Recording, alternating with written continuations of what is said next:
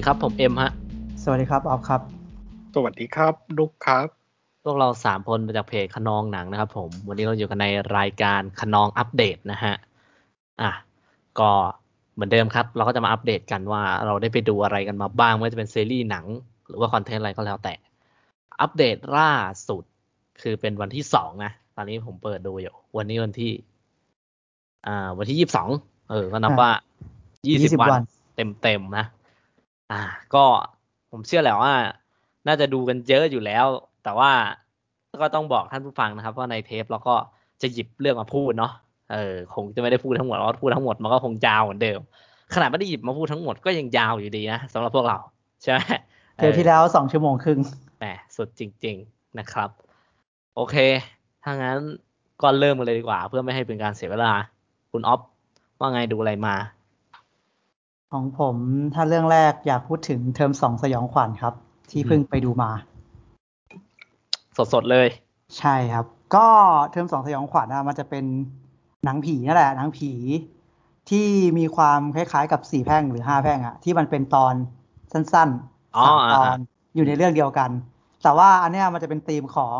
ธีมของมหาวิทยาลัยสยองตำนานเรื่องสยองขวัญในมหาวิทยาลัยธีมของระบบการศึกษาอะไรแบบเนี้ย อืม อืมก็ ก็เอาจริงๆภาพรวมสนุกดีนะ ผมว่าผมผมชอบชอบเยอะอยู่ คือคือถ้ามันเป็นหนังสยองขวัญนะผมจะชอบอะไรแบบเนี้ยหมายถึงว่าที่มันเป็นเรื่องไม่ยาวมาก มาถึงก็วางประเด็นแล้วก็เข้าทำเลยอะไรแบบเนี้ยอ่าโอเคเออไม่ไม่ต้องปูเรื่องราวเพราะผมผมรู้สึกว่าโมเดลแบบที่สี่แพร่งห้าแพร่งมันเป็นอะมันสนุกดีต่อให้บางตอนผมไม่ได้ชอบอะแต่ว่ามันมันเข้าทำเร็วไงมันก็มันก็สนุกแล้วมันก็ผ่านไปเรื่อยๆเรื่อยๆอืมถ้ามันจะขายประเด็นมันก็มีประเด็น ถ้ามันจะขายความน่ากลัวมันก็ ก็ก็ใส่เข้ามาเลยอะไรแบบเนี้ยปูนิดนึงอืมแล้วก็เข้าทำเลยอะไรแบบเนี้ย ซึ่งซึ่งเทอมสองสยองขวัญก็เป็นแบบนั้นอืมเออ ก็ก็ภาพรวมนี่สนุกครับผมผม joy กับหนังมาก ถึงแม้จะมีบางตอนที่ผมไม่ได้ชอบมาก แต่โดยรวมทั้งสามเรื่องเรื่องก็ดีนะครับ ด้วยนักแสดงด้วยด้วยประเด็นที่เขาใส่เข้ามาด้วย อะไรแบบเนี้ยอ๋อเออมันก็จะมีสามตอนก็จะมีเชียร์ปีสุดท้ายเรื่องแรก เรื่องที่สองก็คือ The Sea แล้วก็เรื่องที่สามก็คือตึกวิทย์เก่า อืม อืมอะไรแบบเนี้ย ถ้าถ้าถ้าถามผมอะถ้าถามความชอบอะผมก็จะชอบสามหนึ่งสองเรียงไป อะไรแบบเนี้ย เออสามอ๋อโอเคสามหนึ่งสองอ่า แล้วผมรู้สึกว่าทอพอมันเป็นเรื่องสั้นหลาย ๆ เรื่องมารวมด้วยด้วยกันอะมันผมว่ามันรู้ว่ามันจะทำอะไรอะอืมเออมันก็วางประเด็นแล้วก็เข้าทำเลยอะไรแบบเนี้ย แบบมาถึงเรื่องแรกเนี่ย ก็บรรยากาศผมว่าบรรยากาศหนังเรื่องแรกก็ดี อืม แล้วก็ แล้วก็มีการแสดงที่ดี ผมว่าแคร์ปริศราเล่นดี ในเรื่องแรก อ๋อ อ่า ถ้าใครนึกหน้าไม่ออกก็คือนางเอกนางเอกดีฟอะครับ อ่า โอเค เออไม่น่าจดจำเท่าไหร่ดีฟแต่ว่านั่นแหละ แล้วเจมส์เป็นไงบ้างเจมส์เนี่ยตอนนี้ผมเจชมอบส์อยู่ในเรื่องที่สองก็ที่จริงถ้าเรื่องที่สองอะถ้าถ้าดีที่สุดในเรื่องสองก็คือการแสดงของเจมส์นั่นแหละเจมส์ต้องแบกหนังจัดๆเลย อืมเพราะผมรู้สึกว่าเรื่องที่สองอะมันมันมีประเด็น มันมีประเด็นแล้วมันก็มันก็เข้าทำเร็วแหละ แล้วมันมันมีผมรู้สึกว่ามันจะไปแบบระดับเซอร์เซอร์หน่อยอะแต่ผมว่ามันเซอร์เออไม่สุดว่ะอ๋อเออ แล้วมันก็ต้องให้เจมส์แบกการแสดงอะไรแบบเนี้ย ผมครับเลยไม่ค่อยไม่ค่อยชอบเรื่องที่สองส่วนเรื่องที่สามอะผมว่าหลายๆคนจะชอบเรื่องที่เรื่องที่สามอืมเพราะผมว่าผมก็ชอบเรื่องที่สามผมรู้สึกว่ามันรู้ตัวว่ามันจะทำอะไรอะอ่าแล้วมันก็ทำเออทำอย่างที่มันอยากให้เป็นอยากเต็มที่อะไรแบบเนี้ยอืมเรื่องที่สามเรื่องที่สามนี่ที่ตึกตึกวิทย์เก่าเรื่อ๋องอที่สามที่เป็นเป็นทีแมนดาวปะ ใช่อ่ากิตติแมนดาวกับเบลโอเคเล่นอ๋อได้ อันเนี้ย อันเนี้ยผมรู้ว่ามันสนุกดีอันเนี้ย อันเนี้ยใช้คำว่าสนุกเลยเลยอะแบบสนุกสุดๆอะโอเค เออ แล้วก็คือคือพอมันเป็นรอบสื่อแล้วคนมันเยอะอะแล้ว คือเวลาผมดูหนังสยองขวัญอะผมจะชอบบรรยากาศโรงแบบนี้แหละ reaction คนดูที่แบบมีอารมณ์ร่วมด้วยกันอะอืมแบบ jump scare ก็ต้องร้องเหี้ยพร้อมกันอะไรแบบเนี้ยอ๋อเออเออเออมันมันช่วยมันช่วยเยอะบรรยากาศในโรงดีแบบตอนผมไปดู The Nun อะไรแบบเนี้ยมันก็ช่วยเยอะ ครับ เออเงี้ย ถ้าถ้าเอาน่ากลัวสุดผมว่าเรื่องแรกอะน่ากลัวสุดเพราะว่าเรื่องแรกมันมาจัมป์สแกร์ดูๆเลยอะอืมเออแบบเข้มๆเลย อะไรแบบเนี้ย แล้วแล้วผมรู้สึกว่ามันประเด็นมันอะมันก็เกี่ยวกับวัยรุ่นทุกเรื่องเลย เพราะมันพูดถึงมหาลัย แล้วอ่าแล้วมหาลัยมันก็พูดถึงของพวกนักศึกษาพวกวัยรุ่นแหละพวกที่แบบกำความหวังความฝันเข้ามา แล้วเราก็ต้องมาเจอกับอะไรสักอย่างหนึ่งที่ที่ที่อยู่ในละอยู่ในประเทศแห่งเนี้ยอืมโดยที่มันอยู่ในระบบการศึกษาประเทศอย่างเงี้ย เป็นวัฒนธรรมที่แบบสืบต่อกันมาอย่างยาวนานอะแล้วก็ไม่มีวี่แววว่าจะพัฒนาได้อะอ่าเออเขาก็เอาประเด็นพวกเนี้ยมาเล่น ประเด็นของเพื่อนประเด็นของรุ่นพี่ ประเด็นของความกดดันจากครอบครัวประเด็นความกดดันจากการศึกษาอะไรแบบเนี้ยอืมอืมเออ ก็เอามาเล่น แล้วก็ผมรู้สึกผมรู้สึกว่าหนังมันพูดตลอดว่า คือคือมันมันไม่ได้เน้นมันไม่ได้เด่นชัดอะแต่ผมรู้สึกว่ามันส่งเสียงตลอดว่าว่าทุกตัวละครอะทุก วิญญาณอาฆาตทุกผีในเรื่อง มันก็เคยเป็นมนุษย์มาก่อน มันก็เคยเป็นนักศึกษามาก่อน อะไรแบบเนี้ยมันมันมันมันเป็นแบบนี้ได้เพราะอะไรอะไรแบบเนี้ยทำไมทำไมมันเรื่องมันถึงมาเป็นแบบนี้ได้อะไรแบบเนี้ยเออผมรู้สึกว่ามันส่งเสียงในเรื่องนี้ตลอด ว่าว่าทำไมว่าทำไมพวกเขาถึงได้มาเป็นอะไรแบบเนี้ย อ่า อ่า ก็ถ้าใครชอบพวกแบบสี่แพร่งห้าแพร่ง หรือหนังหนังสยองขวัญนะผมว่าเรื่องเนี้ยตอบโจทย์ เออก็เชียร์ให้ไปดูนะเพราะผมรู้สึกว่าจอยมากในระยะเวลาสองชั่วโมง เออเออเออมันจะตกเรื่องแล้วประมาณสี่สิบนาทีนั่นแหละ ก็คือมาถึงมันก็วางวางวางปุ๊บแล้วมันก็เข้าทำเลย อืมเออผมว่ามันสนุกดีถ้าคุณชอบโมเดลแบบสี่แพร่งห้าแพร่งอะเออเออเรื่องเนี้ยตอบโจทย์เพราะว่าเพราะว่าตอนไปดูสี่แพร่งห้าแพร่งอะมันก็จะมีตอนที่ผมไม่ชอบบ้าง แต่ภาพรวมมันสนุกไงเพราะว่าเพราะว่ามันเร็วหมายถึงว่าแต่ละเรื่องอะมันมันเข้าทำเลยอะมันเข้าประเด็นเลยอะมันใช่ไม่ไหมต้องกระปูเออแล้วเออตกเออช้าๆอะไรเงี้ย มันผมจะชอบถ้าเป็นหนังสยองขวัญนะผมจะชอบโมเดลแบบนี้มากกว่าแบบเรื่องเดียว เรื่องเดียวสองชั่วโมงอะไรแบบเนี้ย อืม อืม เพราะว่าถ้าถ้ามาดูหนังผีเราก็อยากจะดูอะไรที่มันเข้าเข้าเลยใช่ป่ะไม่ต้องมาปูประเด็นครับอะไรมากมายเอเอออเออแต่ถ้าสมมติจะปูประเด็นก็ขอประเด็นดีๆหน่อยอะไรแบบเนี้ยอ่า get เออยู่อเออแต่อันเนี้ยแบบก็ก็วางปุ๊บแล้วก็ทำเลยอะไรเงี้ย ซึ่งซึ่งสิ่งที่ดีที่สุดก็คือมันสนุกเอออันเนี้ยละกล้ารับประกันว่ามันสนุกอ๋อไม่รู้ว่าชอบชอบไม่ชอบน่ากลัวหรือไม่น่ากลัวไม่รู้ว่าแต่ผมว่ามันสนุก อืม เออมันทำหน้าที่ของมันอะไรแบบเนี้ย get สนุกดีสนุกดี ก็หนังจะเข้าโรงวันที่ยี่สิบสี่ไม่รู้ว่าตอนเทปนี้ on ก็น่าจะเข้าแล้วแหละ อืม เออครับครับ ก็ก็เชียร์มากถ้าใครชอบหนังผีไทยอะไรแบบเนี้ย ขึ้นชื่อว่าหนังผีในไทยก็ก็ top อยู่แล้วแหละ เป็นช่อง top ของคนไทยอยู่แล้วแหละ เออ เออ ก็ก็ลองดูครับไม่อยากให้พลาดเขาก็ครบรสนะ ครบรสในแบบที่มันจะเป็นได้อะเออ อืม อันครับนี้ ไอยเออ พอพูดถึงเป็นโมเดลแล้วพอคุณน็อปเล่าว่าแม่งเป็นอ่าเป็นหนังสั้นแล้วก็แบบว่าหยิบธีมมหาลัยมา ถ้าแม่งมีแบบคนเอาแบบนี้ไปทำอีกแต่ว่าแม่งเปลี่ยนธีมไปก็น่าสนใจนะแบบเปลี่ยนไปที่อื่นดีอะดีดีเอใช่อเปลี่ยนไปที่อื่นอย่างเงี้ยเออแม่งน่าแม่งน่าสำรวจดีอะน่าสำรวจดีเอออะไรอย่างเงี้ยอ๋ออันอันนี้คือคุณคุณนุกก็ได้ดูไหมเรื่องนี้ ดูครับดูอ๋ออะยังไงยังไงคุณนุกยังไงดี ชอบครับ ตอนแรกก็กลัวอยู่ เพราะว่าไม่ไม่ไม่ย่อยากดูเท่าไหร่เพราะว่าเป็นหนังผี เออแล้วว่ะก็อืมเราหน้าหนังหน้าหนังก็ไม่ค่อยโดนกับเราเลย แต่ไปดูก็ชอบชอบอืมสนุกมากเอนจอยร่วมกับหนังมาก ๆ เลยเอ่อผมจะชอบสามสองหนึ่งนะอืมหนึ่งผมไม่ค่อย ไม่ค่อยอินด้วยเท่าไหร่วะ คือประเด็นมันดีนะ ถ้าที่เทียบว่าเรื่องอันไหนขับประเด็นได้ดีที่สุดก็คงเป็นหนึ่ง แต่แต่ผมว่ามัน มันน่ากลัวแบบ มันไม่ได้น่ากลัวแบบหลอนๆอะ มันน่ากลัวแบบตกใจอย่างเดียวอะมัน jump scare เลยขาย jump scare เลยผมว่าจังหวะแก้มันทั้งหมดเลยจังหวะมันคมนะหมายถึงหนึ่งอะอืมอืมในในจังหวะ jump scare ที่มันจะขายเพราะว่ามาถึงปุ๊บพอมัน jump scare ผมต้องเอามือมาทำเป็น The Mask เลยอะแบบต้องต้องเอามือมาปิดหน้าตัวเองอะอืม เออใครเคยเป็นบ้างถ้ารู้สึกว่ามันจะ jump scare ต้องเอามือมาปิดอะมันอ่าอ่าไม่รู้ว่ามันช่วยให้มันน่ากลัวน้อยลงหรือเปล่าแต่แค่แต่แค่ scope ตาเรามันแคบลงอะอ่าอืมเออแต่ว่าสองกับสามอะไม่ไม่จำเป็นต้องเอามือมาปิดหน้าเลยเพราะรู้สึกว่ามันไม่ค่อยน่ากลัว อืมเออแต่ว่าหนึ่งอะน่ากลัว อ่า แล้วสองสองก็สองผมชอบ ผมชอบที่มันเอ่อเปิดมาค่อนข้างน่าสนใจว่าเออมันจะเป็น psycho thriller หรือเปล่า เหมือนมันวางมาเป็นแบบนั้นได้อะไรเงี้ย แต่สุดท้ายอืมผมรู้สึกว่าหลังๆมันออกมาไม่ค่อยได้ ไม่ค่อยได้หลอนอะไรมากอะผมรู้สึกว่ามันออกจะเป็นหนัง monster มากกว่าเอออมเป็นหนังหนี monster เป็นคนสู้ผีอะไรเงี้ยอืมแต่ก็ชอบ ผมชอบการเล่นกล้องของเขาในในเรื่องที่สองผมรู้สึกว่าเขาเอ่อการไล่ body ร่างกายตัวละคร การใช้กล้องเปลี่ยนโฟกัสตามสัดส่วนร่างกายอะไรเงี้ยผมรู้สึกว่าเออ น่าสนใจที อืม แล้วแต่ก็อย่างที่ออบอกว่าเจมส์แบกแบกกูใช้การแสดงล้วนๆเลยมาถึงเรื่องสองอะมอืมก็ผมว่าผมอินเทนต์กับสองมาก รู้สึกว่า เออดูลุ้นลุ้น ดูแล้วอินเทนอินกับมันอะ ผมจะรู้สึกว่าสองอะเอนจอย ส่วนสามสามสนุกมากสามเป็นสามนี่ ผมรู้สึกว่ามันก็ก็บอกเลยก็ได้ว่ามันตลก เรื่องที่สามมันตลก มันมันสนุกตลกอือืมมสนุกตลก แล้วผมรู้สึกว่ามุกตลกมันอะดีเลยอะ คือ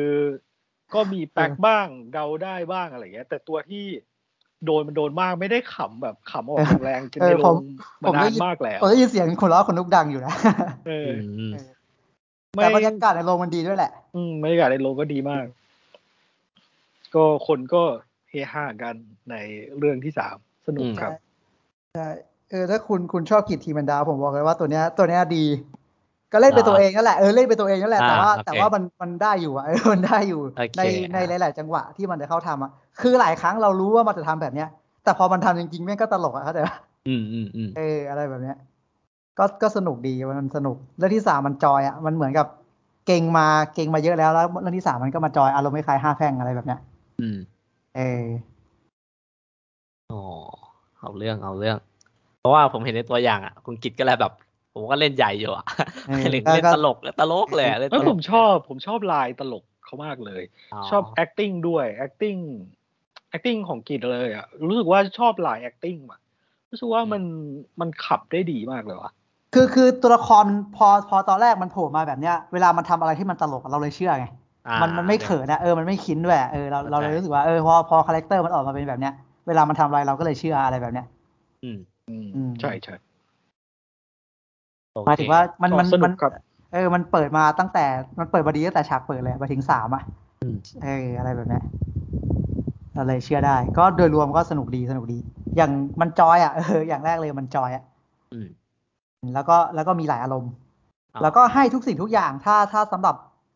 คอหนังบ้านเราอะสำหรับช่องช่องของ horror อะผมว่าหนังเรื่องนี้มีให้ทุกอย่างที่ที่แบบช่อง horror ในไทยมันมีอะอืมเออนั่นแหละ ก็ก็เชียร์เชียร์ให้ไปดูอืมอืมอืมอืมนะไม่ว่าจะเออแบบชอบหนังผีหรือชอบนักแสดงอะไรอย่างเงี้ย ก็ก็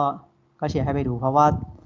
คนคนที่แบกในการแสดงก็มีในทุกๆตอนนั่นแหละ อืม ครับ โอเค ก็เดี๋ยวหนังก็จะเข้าแล้วเนาะใช่ไหมใช่ที่เราบอกโอเค ก็ยังไงก็ลองไปรับชมกันนะครับ ที่โรงภาพยนตร์เนาะนั่นก็เป็น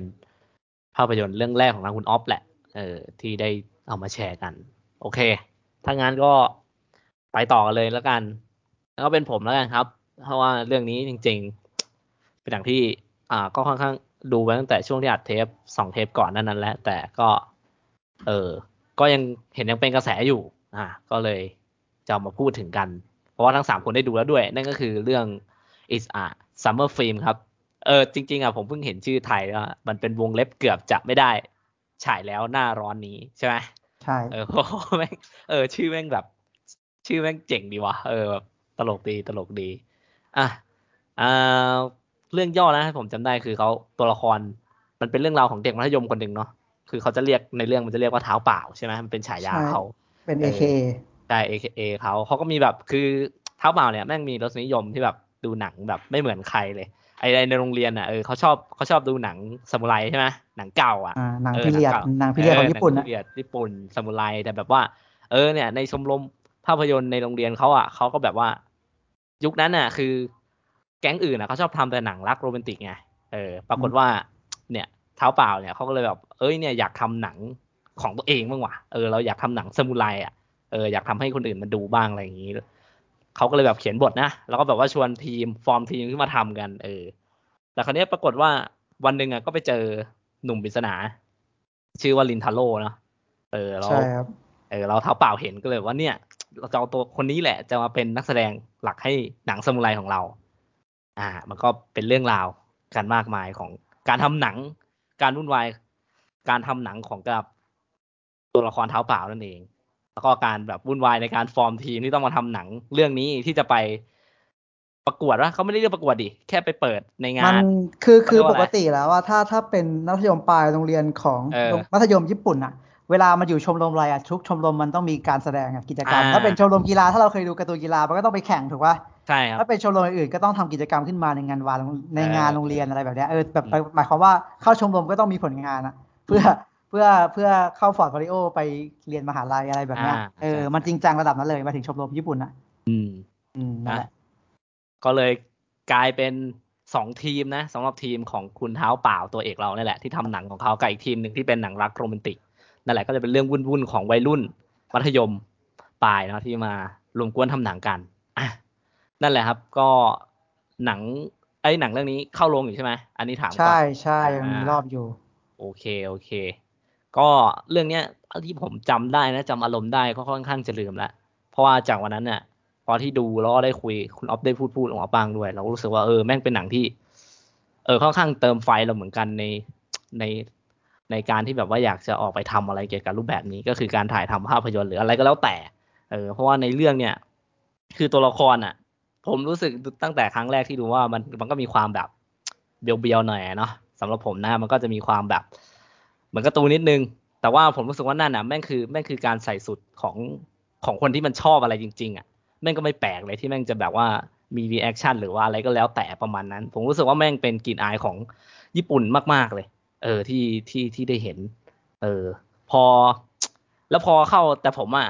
เอาจริงนะตัวผมว่าไม่ได้อินกับหนังซามูไรหรือว่าฝั่งญี่ปุ่นเลยถ้าพูดตรงๆเออแต่ว่าผมชอบประเด็นตั้งแต่ อ่าผมชอบประเด็นที่ตัวละครลินทาโร่มันเข้ามาเนี่ยแหละ แล้วมันก็มีความไซไฟตรงนั้นเข้ามา ผมรู้สึกว่าตรงนั้นนะแม่งได้เป็นเหมือนเครื่องเตือนใจที่มากระทาะบอกผมว่า เออ ให้ระวังนะนึกออกปะที่ในในสิ่งที่ตัวละครมันกำลังจะบอกอะ เออ ผมก็รู้สึกว่าสิ่งนี้แม่งเป็นสิ่งที่ เออที่ผมที่ดีมากเลยที่ที่หนังเรื่องนี้ เอาตรงนี้มามาพูดให้ให้ผมได้ได้ฟังนะแล้วผมก็รู้สึกว่าแม่งเป็นเหมือนเหมือนเหมือนที่คุณออฟบอกเลยว่าแม่งเป็นหนังที่ มันเป็นจดหมายรักฉบับหนึ่งอะเออที่แบบจะมาส่งต่อให้กับกลุ่มกลุ่มคนรักหนังนี่แหละแล้วก็วัฒนธรรมการดูหนัง การสร้างภาพยนตร์ที่เป็นแบบ เออ ว่ามันแบบ ว่ามันเจ๋งยังไง ว่ามันน่าสนใจยังไง ว่ามันมีเสน่ห์ยังไง เออ แล้วก็ผมรู้สึกว่าทางลงของหนังสุดท้ายเนี่ยแม่งค่อนข้างคาดไม่ถึงสำหรับผมนะตรงๆอันนี้พูดตรงกับสำหรับผมเพราะว่าไม่รู้ดิผมรู้สึกว่า หรือว่าเราไม่ได้ดูแบบว่าหนัง เชื้อชาตินี้วะที่มันแบบมีความแบบเนี้ย ผมรู้สึกว่ามันมันเป็นความเอาแต่ใจ แต่ว่าเป็นความเอาแต่ใจที่อืมที่น่าทึ่งสำหรับผมไงเออ แบบอะไรอย่างเงี้ยเออเพราะว่าส่วนตัวคือถ้าเรารู้สึกว่าเอ้ยหนังอันนี้มันก็น่าจะมี pattern ของมันป้าถ้าถ้าสมมติแบบว่าเป็นแนวแบบว่าฝั่งอเมริกันอะนะ แต่พอรู้สึกว่าเออพอมันหลุด pattern แล้วแม่งโอ้โหไอ้เหี้ยแม่งนี่คือเสน่ห์ของ It's a Summer Film ล้วนๆเลยอะนั่นคือสิ่งสิ่งที่ตัวละครนี้เป็นมาตั้งแต่ต้นเรื่องอะเออมันมันต้องแบบนี้เออมันมันออกมาเป็นแบบนี้อะไรอย่างเงี้ยเออผมเลยรู้สึกว่าเออเชี่ยเจ๋งว่ะ เออแบบเออเจ๋งดีเจ๋งดี แต่ก็นั่นแหละครับ แต่สำหรับอย่างที่บอกว่าผมแม่งเสือกไม่ไม่ไม่ได้อิน ไม่ได้อินในเรื่อง อ่าความความชอบของตัวหนังเก่าเท่าไหร่เออเพราะว่าอย่างตัวผมเองอะอะไรที่แม่งเป็นหนังเก่าหรือว่าหรืออะไรที่เขาคารวะกันหรือว่าหนังเก่าอะคือผมแม่งค่อนข้างจะเป็นคนที่ไม่จะจะจะไม่อินเท่าไหร่เออเพราะรู้สึกว่าเราแม่งอยู่กับตรงนี้แล้วก็วันข้างหน้าอะไรเงี้ยเราก็เลยแบบว่าเชียหนังเก่าแม่งแม่งเป็นได้แค่ ให้ที่ผมศึกษาเท่านั้นอะไรเงี้ยเออผมแม่งไม่กล้าที่จะชอบมันเนาะเออผมแม่งรู้สึกว่าไม่ไม่สามารถที่จะอินได้ในตรงนั้น เออ แต่ แต่ตัวละครทุกตัวค่อนข้างแบบ สดใสน่ารักมากเลยอะทำไมเราอยากมีมปลายแบบนี้วะทำไมตอนนั้นเราแม่งทำอะไรอยู่อะไรเงี้ยเออแบบสนุกมาก แล้วพอแม่งเป็นชมรมแบบเนี้ยเหมือนที่ออฟพูดรูปแบบเนี้ยโหเราย้อนภาพไปเด็กเรามอะผมว่าไม่ได้มีมปลายเว้ยลืมบอกเออผมไม่ได้มีมปลายเพราะผมเรียนปวชไง นึกภาพมอต้นก็ได้อะไอ้ที่ชมรมที่เราเข้าแม่งคือแบบเราแม่งยังไม่รู้เลยว่าอยากเข้าอะไร เหมือนเข้าเข้าไปแค่มีอะเออ แต่พอแบบ เด็กพวกเนี้ยเขาเขาเขาสนุกอะเขาเลยแบบจริงจังกับสิ่งที่เขาทำอะเออเรารู้สึกว่าเราคิดถึงช่วงเวลาแบบนี้เหมือนกัน ถ้าได้มีช่วงเวลาแบบนี้แบบที่ภาพยนตร์ฉายอยู่มันมันก็คงดีอะ มันก็คงสนุก แต่ถ้าเป็นตอนนี้มันคงคงจะยากแล้วที่ที่จะเป็นในรูปแบบนั้น เราทำได้แค่ก็ ก็สู้ในวัยของเราอะไรเงี้ยสู้กับวัยของเราไปอะไรเงี้ยเออซึ่งมันก็จะยากกว่า แล้วมันก็อาจจะไม่ได้สนุกเท่ากับในหนังนะเออ แต่ผมก็รู้สึกว่า นั่นแหละครับอิส u มเมอร์ฟีแม่งนั่นคือจดหมายรักจริงๆนะสำหรับคนแบบ ชอบหนังรักหนัง อยากสร้างหนังอะไรก็แล้วแต่ แล้วก็เป็นสิ่งที่เตือนใจด้วยมั้งสำหรับผมอะเออสำหรับผมแม่งเตือนเตือนผมมากๆเลย นั่นแหละครับ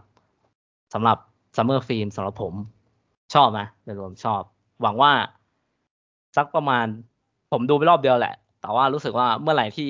เราได้มีโอกาสสร้างภาพยนตร์หรือว่าได้จะทำสิ่งนี้ผมรู้สึกว่า หรือว่าวันหนึ่งอาจจะท้อผมว่าหรือว่าเหนื่อย ผมว่าดูวันนี้ก็น่า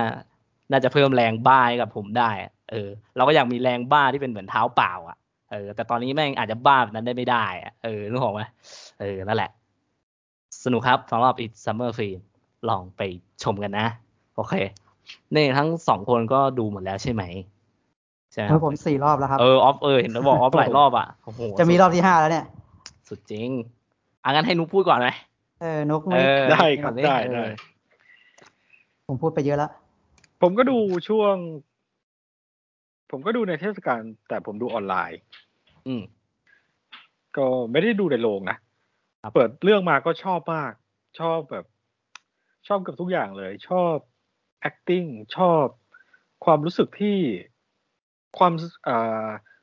ความรู้สึกที่มันมี passion ของตัวนางเอกอะอืมชอบชอบมาก แล้วก็ความสัมพันธ์กับเขากับเพื่อนอะไรอย่างเงี้ย เวลาเขาคุยกันอย่างเงี้ย เรารู้สึกเราเชื่อมาก เราชอบมาก การเกลียดสีก็ดีมากในความรู้สึกที่ที่ตัวละครเวลามันมันคุยกัน มันล้อกันมันมันส่งเสริมกันอะไรเงี้ย รู้สึกว่าเออเราชอบชอบมากเลย แล้วก็ แล้วก็ขำกับที่เวลานางเอกมัน มันล้อกับ ไอ้หนังคู่แข่งของมันนะเออเออหนังอะไรวะบอกเอรักอกันเออทุกซีนเลยได้เลย พูดอะไรนะ ไม่ได้ยิน ก็บอกไปแล้วอะไรหนังของคารินนะอืมชอบชอบมากเกรดสีสวยมากด้วย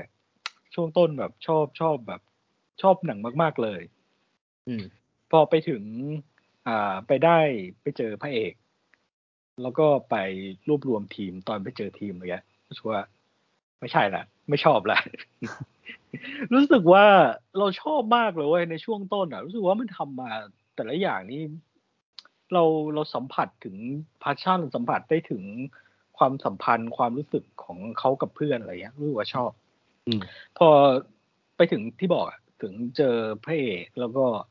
ไปหาทีมอะไรเงี้ย เราเรารู้สึกไหมเราไม่ค่อยชอบ พวกนี้อยู่แล้วอะพวกอืมโชเนนจัมอะไรเงี้ยอืมอืมเออ รู้สึกว่าไม่ชอบ หลังจากนั้นไปก็ก็มีชอบมุกตลกบ้างสองสามมุกอะไรเงี้ยแบบแบบชอบมากๆ แล้วก็ชอบประเด็นมาก ๆเลย แล้วก็รู้สึกอืมหลังจากนั้นไปก็ไม่ค่อย ไม่ค่อยมีอะไรชอบอืมแล้วก็ไปชอบแค่ประเด็นของมันอะว่าเออมันมันจะทำอะไร แล้วก็ ดูไปถึงตอนจบก็ถึงตรงนั้นแล้วก็รู้สึกว่า เออมัน เราก็รู้สึกว่า เออมันจะถึงเวลาขมวดแล้วล่ะ เราก็เห็นแล้วแหละว่ามันจะขมวดยังไงใช่ป่ะมันก็วางมาเลย แล้วมันก็มีมีผสมกับความซึมซึมๆว่า เออมันถึงบทสุดท้ายแล้วของนางเอกอะไรเงี้ยอืมที่มันพูด แล้วมันก็หักไปอีกทางหนึ่งอะไรเงี้ยเออรู้สึกว่า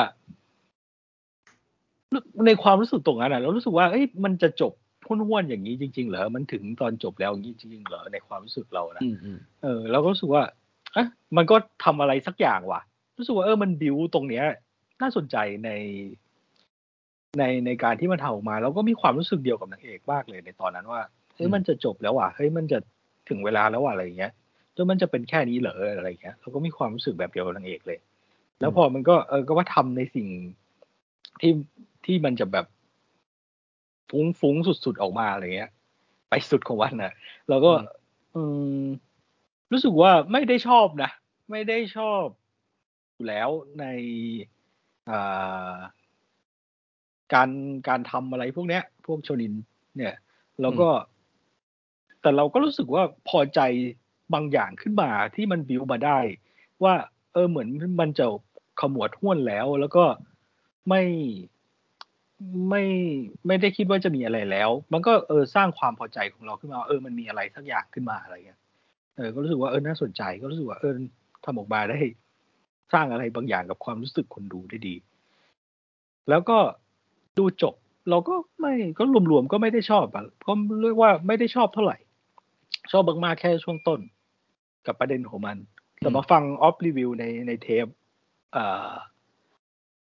เทป top ปีที่แล้วใช่ป่ะเทป top สองศูนย์สองหนึ่งอืมอืมของพวกเรา เออรู้สึกว่าใช่เอออ๋อเหมือนหนังมันหนังมันมีอะไรหลายอย่างที่มันอยากจะบอกนี่หว่า เหมือนเอมันอใช่อะไรมันทำอะไรมามันใส่อะไรที่เราไม่ค่อยชอบเข้ามาอะไรเงี้ย อืมทำไมมันต้องซามูไรทำไมเราก็ไม่ค่อย in กับมันด้วยแหละว่าเออมันชอบซามูไรเราก็ไม่ได้ชอบเหมือนมันอืมผมผมก็ไม่ได้ชอบซามูไร in เออเราก็ไม่ได้จะ in อะไรกับมันเนี่ยเออพอพอพอฟังออฟพูดถึงมันในเทมนั้นเรารู้สึกว่าอ๋อมันใส่ที่มันใส่อะไรที่เราไม่ค่อยชอบอะไรเข้ามาเนี่ย ก็เพราะว่ามันมันอยากจะบอกอะไรสักอย่างอะไรเงี้ยแต่ก็ก็ก็ก็เรียกว่าอ๋อก็เรียกว่าสนใจมันขึ้นมา รู้สึกว่า เอออยาก อยากจะไปอ่านคนที่เขาพูดถึงว่ามันมันยังไงเพราะมันก็เป็นเรื่องเกี่ยวกับภาพยนตร์นะแล้วก็รู้สึกว่า เออมันก็เจ๋งดีที่มันจะมาทำจดหมายบอกรักแบบนี้อะไรเงี้ยรู้สึกว่าเออหลังจากที่ฟังออฟพูดไปในเทปนั้น ก็รู้สึกว่าน่าสนใจแต่ตเวลาตอนเราดูจริงเราเราไม่ได้ชอบขนาดนั้นหรอก ไม่ไม่ค่อยได้ชอบ แต่ว่าถ้าชอบมากๆก็แค่ช่วงต้นๆแค่นั้นอืมคือคือหลายๆคนก็บอกว่ามันเป็นจดหมายรักแหละ แต่แต่มันก็เป็นจดหมายรักแหละที่แบบว่าส่งต่อมายังยุคนี้แต่ที่จริงมัน มันไม่ใช่แค่นั้นหรอกมันมันเป็นมันเป็นจดหมายมันไม่ใช่จดหมายรักหรอกเว้ยมันเป็นการส่งจดหมายมาบอกว่า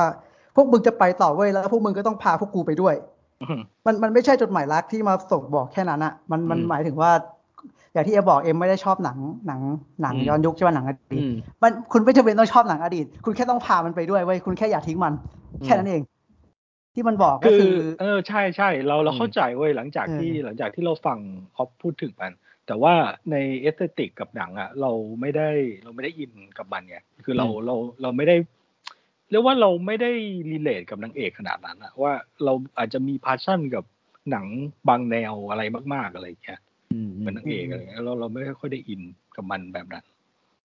แต่ว่าเพราะว่าเออถ้าดูจบมาแล้วเราก็อ๋อพอพูดถึงแบบนั้นเราก็เข้าใจว่าอ๋อมันมีไว้เพื่อสิ่งนี้ มันมีไว้เพื่อที่จะสื่อสารแบบนี้อะไรอย่างเงี้ย มันมีไว้เพื่อคือคือที่มันจะบอกก็คือสิ่งที่จะเชื่อมต่อคนได้ในทุกยุคอืมสมัยฮะมันก็มีแค่ภาพยนตร์นั่นแหละอืมอืมเออที่จะเข้าใจมีแค่อดีตปัจจุบันแล้วก็อนาคตอะที่จะเชื่อมต่อถึงกันได้ แต่ละอย่างที่คุณรู้จักอดีตที่คุณไม่เคยรู้จักตำราคุณก็รู้จักหนังนี่แหละ ก็จริงอะไรแบบอืมใช่เออยิ่งอะไรเราแบบพูดเนี้ยแม่งแม่งใช่เลย มันคือการส่งผ่านเรื่องราวนั่นแหละ มันก็เหมือนมันประมาณว่าพวกคุณใช้ชีวิตมาพวกคุณสร้างประวัติศาสตร์กันมากมาย ภาพยนตร์เองก็ก็ใช้ชีวิตของภาพยนตร์มา ภาพยนตร์ก็สร้างประวัติศาสตร์มามากมาย แถมอนาคตของภาพยนตร์มันสร้างประวัติศาสตร์ไว้ยิ่งใหญ่ด้วยอะเออเพราะว่ามันอยู่ในจินตนาการไง มันสร้างอะไรต่อต่ออะไรก็ไม่รู้ว่ามีไอรอนแมนแล้วอะไรแบบเนี้ยอืมหมายถึงว่าในโลกของมันอะครับเออแล้วอนาคตมันจะไปไกลขนาดไหนอะไรแบบเนี้ย แล้วก็เรื่องเรื่อง acting อะเห็นหลายคนบ่นเรื่อง acting เรื่องความเดียวอะ คือคุณต้องเข้าใจก่อนว่าญี่ปุ่นมันคือประเทศเกาะเว้ยอืมแล้วแล้วญี่ปุ่นอะเขาทำอะเขาไม่ได้แคร์ตลาดโลกนะเขาทำเพื่อให้คนในเกาะเขาดูเว้ยอืมทุกเรื่องทุกอย่างเลยที่เขาทำอะเพียงแต่ว่าคุณภาพมันเยอะแล้วมันก็คือ แล้วมันก็ส่งออก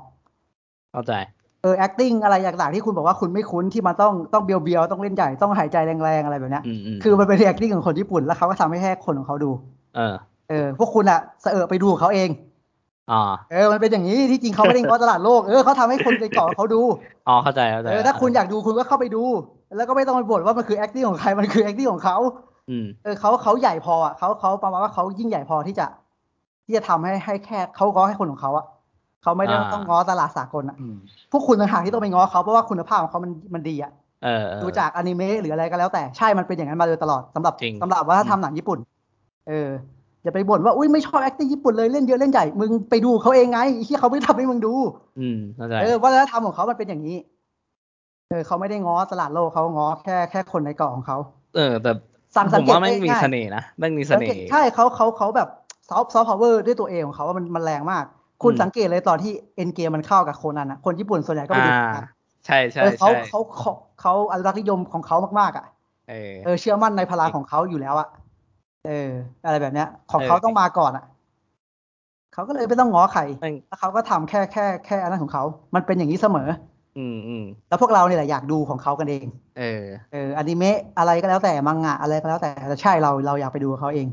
เราก็แค่ศึกษาวัฒนธรรมของเขาเท่านั้น ผมเลยไม่ได้ติดเรื่องการ acting หรือความอันนั้นของของของเขาเลยอืมญี่ปุ่นคือคือดูมาเยอะก็เลยพอเข้าใจบริบทได้อยู่ว่า เออมันจะมีคนประเภทนี้อยู่เว้ยแล้วมันอืมก็จะมีคนอีกประเภทหนึงอยู่อะไรแบบเนี้ย ก็เลยก็เลยไม่ได้ติดอะไรแบบนี้มาก จริงนะเออเอาพูดมันเป็นอย่างนั้นจริมันเป็นอย่างนั้น เออเหมือนที่แบบเวลาทำให้เวนึกถึลางเราวันคุยคัดกันเลยเนาะว่ะเออเออนั่นแหละมันเป็นอย่างเอนั้นอนึกถึงวันคัดอะเออเออแม่งก็อย่างนั้นเลยเว้ยเออก็จริงก็จริงนะเออมันเรารู้สึกว่าแม่งแม่งมีเสน่ห์กว่าเมโลดราม่าไทยอะหมายถึงว่าอะไรที่มันหมายถึงว่าไอความ เพราะว่าถ้าถ้าถ้าเรามองในเบสแบบภาพรวมอะมันมันคือการ หมายถึงว่ามันคือการ acting ที่มันเยอะถูกไหม เออมันแต่เป็นว่าเอกลักษณ์เลยอะเออแม่งแม่งเสือกเป็นเอกลักษณ์ไงหมายถึงว่าเออแม่งเออของญี่ปุ่นแม่งเสือกเป็นเสน่ห์ของมัน เราสาขมารอถงเราก็รู้มีลยขว่าองเราก็เยอะนี่ญี่ปุ่นเออ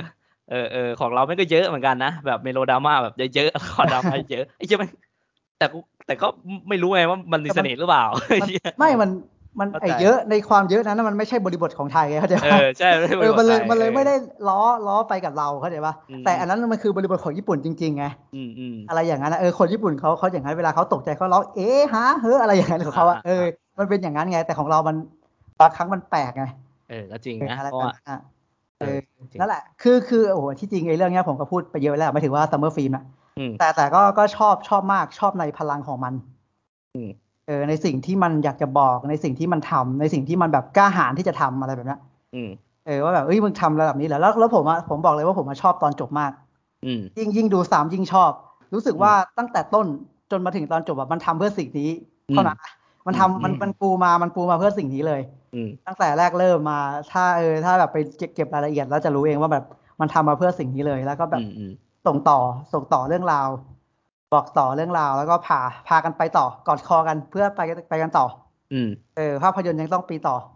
ไม่ว่าจะอีกกี่ปีข้างหน้าภาพยนตร์จะมีต่อไปเสมออะไรแบบเนี้ยอืมผมก็เลยมันรู้สึกว่าผมรู้สึกว่ามันมีผมรู้สึกว่ามันมีกลิ่นของความเป็นห่วงด้วยนะใช่มันกลิ่นมันของความเป็นห่วงชัดแรงมากเลยว่า กูก็กลัวมะถึงกูจะแบบกูจะมั่นใจว่ามันจะเป็นต่อไปแต่กูก็กลัวอยู่นะ ด้วยแมสเซจด้วยคำที่มันประเด็นหลักของมันที่มันใช้คำว่า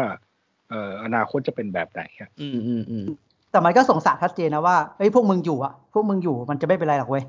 ถ้าพวกมึงยังอยู่อะเออออืมอืมใช่แต่ใช่พวกมึงก็ทำแบบกูอะส่งต่อรุ่นสู่รุ่นอะเออมันจะไม่เป็นไรหรอกเว้ยเออมันมันแกร่งพอที่มันจะอยู่ได้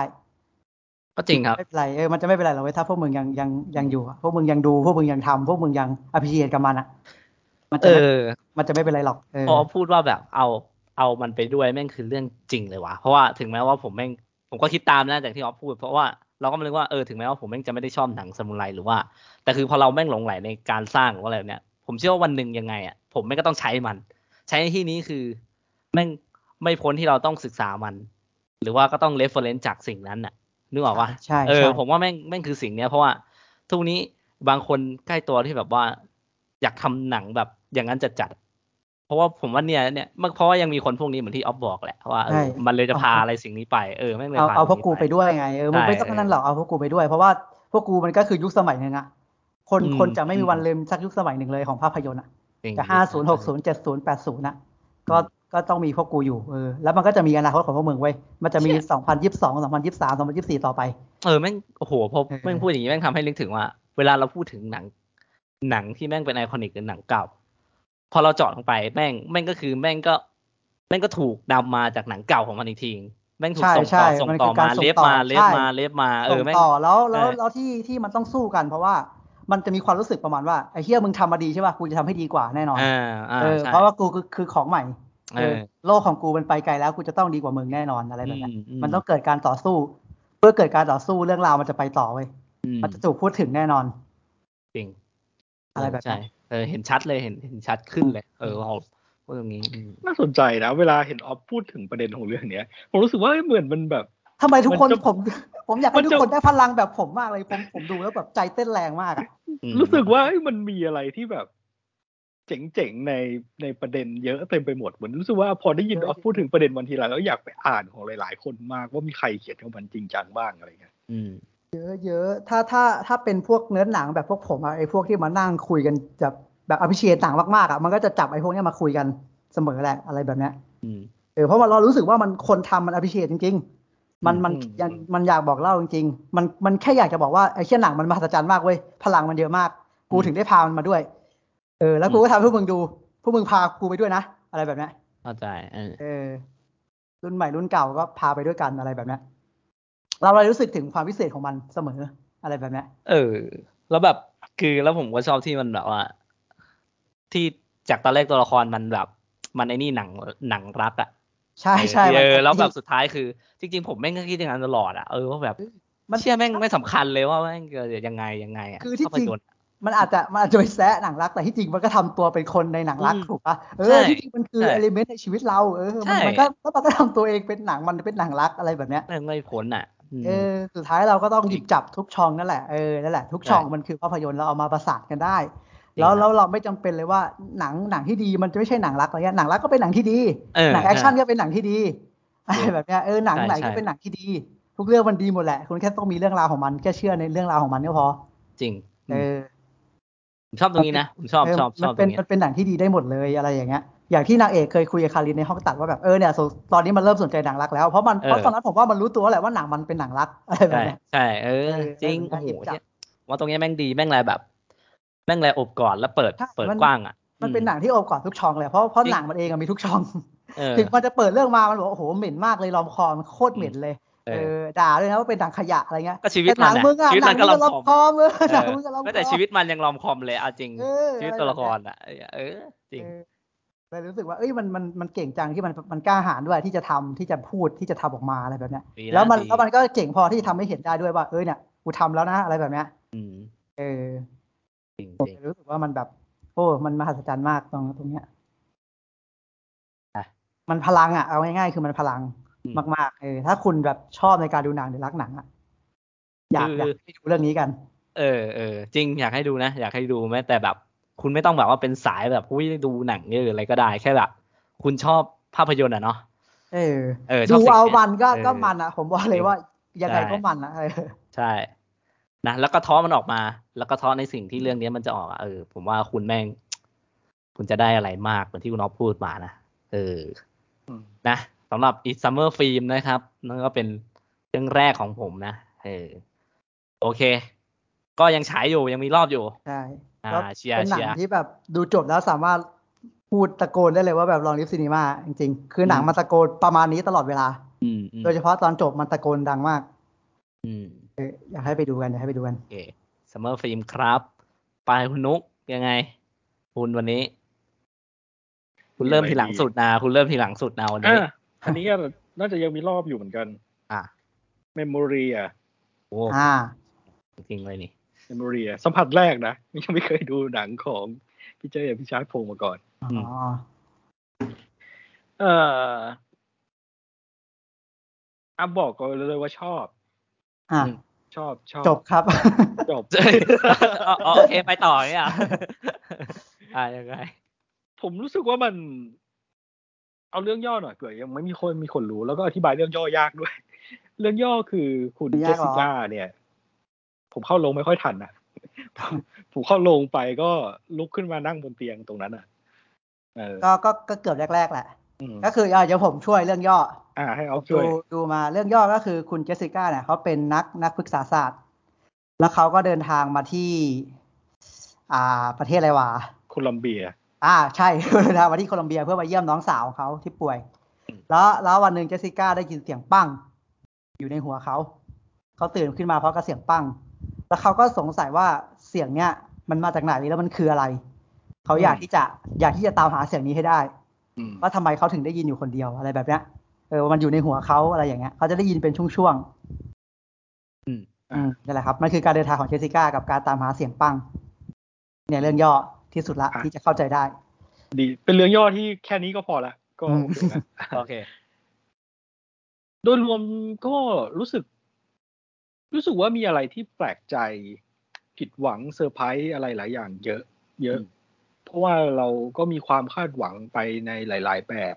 จากชื่อเสียงของผู้กำกับจากเอ่อการรีวิวก่อนหน้าที่ ก่อนที่เราจะได้ดูอืมเอ่อสิ่งที่ชอบมาก ๆ เลยคือ รู้สึกว่าคลายแม็กอินเทนมากเลยว่ะชอบอืมคลายแม็กมากเลยคลายแม็กแบบไม่ไม่ได้เจอคลายแม็กที่อินเทนขนาดนี้มานานแล้ว ยิ่งดูหลัง ๆ จาก The Batman ยิ่งรู้สึกว่าสะใจจังเลยอืม เพราะว่าคลายแม็ก The Batman มันอยู่ไหนก็ไม่รู้อืมเออรู้สึกว่าโอ้ชอบชอบคลายแม็กมากเลย ส่วนที่ไม่ส่วนที่รู้สึกว่าค่อนข้างผิดหวัง คือรู้สึกว่าที่แรกเรารู้สึกว่ามันจะมันจะเน้นขับอารมณ์ขับเอสเตติกแบบไม่ต้องคิดอะไรเลยอะไรอย่างเงี้ยอ่าคือฮะเรารู้สึกว่าน่าจะไม่ต้องคิดอะไรเลย แต่กลายเป็นว่ารู้สึกว่าเหมือนเขาจะวางให้มันมี ให้เราได้ไปจับโน่นจับนี่จับผิดอะไรแบบเนี้ยเยอะ เราคาดหวังไปว่าเราน่าจะไม่ต้องคิดอะไรเลย เอาความรู้สึกล้วนๆแต่กลายเป็นว่า เอ๊ะอันนี้มันวางมาเพื่อที่จะให้เราจับผิดตรงนี้เพื่อที่จะไปเชื่อมโยงตรงนั้นเราเองอะไรแบบเนี้ยรู้สึกว่าเออมันเยอะ เยอะแล้วก็ เรียกว่าเป็นเราไม่ได้หวังไปว่ามันจะเป็นแบบนั้นอะไรเงี้ย แต่แต่ก่อนเราก็ชอบนะอะไรพวกเนี้ยเออเพื่อที่จะไปเอาชนะมันอะไรแบบเนี้ยพวกที่จับผิดโน่นนี่อะไรเงี้ยเออ ที่มันเห็นแบบนี้ที่มันคิดแบบนี้พอมันกินอันนั้นเข้าไปหรือเปล่าอะไรแบบเนี้ยอืมเออเป็นไซโคชิลเลอร์หรือเปล่าอะไรแบบเนี้ยรู้สึกว่าเราไม่ได้หวังไป แต่กลายเป็นว่ามันเป็นแบบนี้ ก็รู้สึกว่าอืมผิดหวังนิดหน่อยทีแรกเราคิดว่าจะเอาแบบความรู้สึกล้วนๆเลย แต่ว่าก็ยังชอบมากอยู่ดี ชอบในความรู้สึกที่เราก็ไม่เข้าใจเหมือนตัวละคร แล้วมันก็มีอะไรงงๆ แล้วก็ไอ้ความเงื้องะแบบแบบยากอสเลนทิมอร์ก็ชอบมาก ชอบชอบแล้วมันออกมาเป็นมุกตลกในหลาย ๆ ซีนรู้สึกว่ามันออกมาตลกอะชอบชอบมุกตลกหลายอันมากอ่าไอเดินหนีหมานี่อย่างชอบเลย ไม่คิดว่ามันจะมีเว้ยไม่คิดว่ามันจะมีอะไรที่ตลกตลกแบบนี้ โดยรวมก็ชอบ มันอธิบายยากว่ะ แต่ไล่ไปแต่ละซีนเราเข้าใจ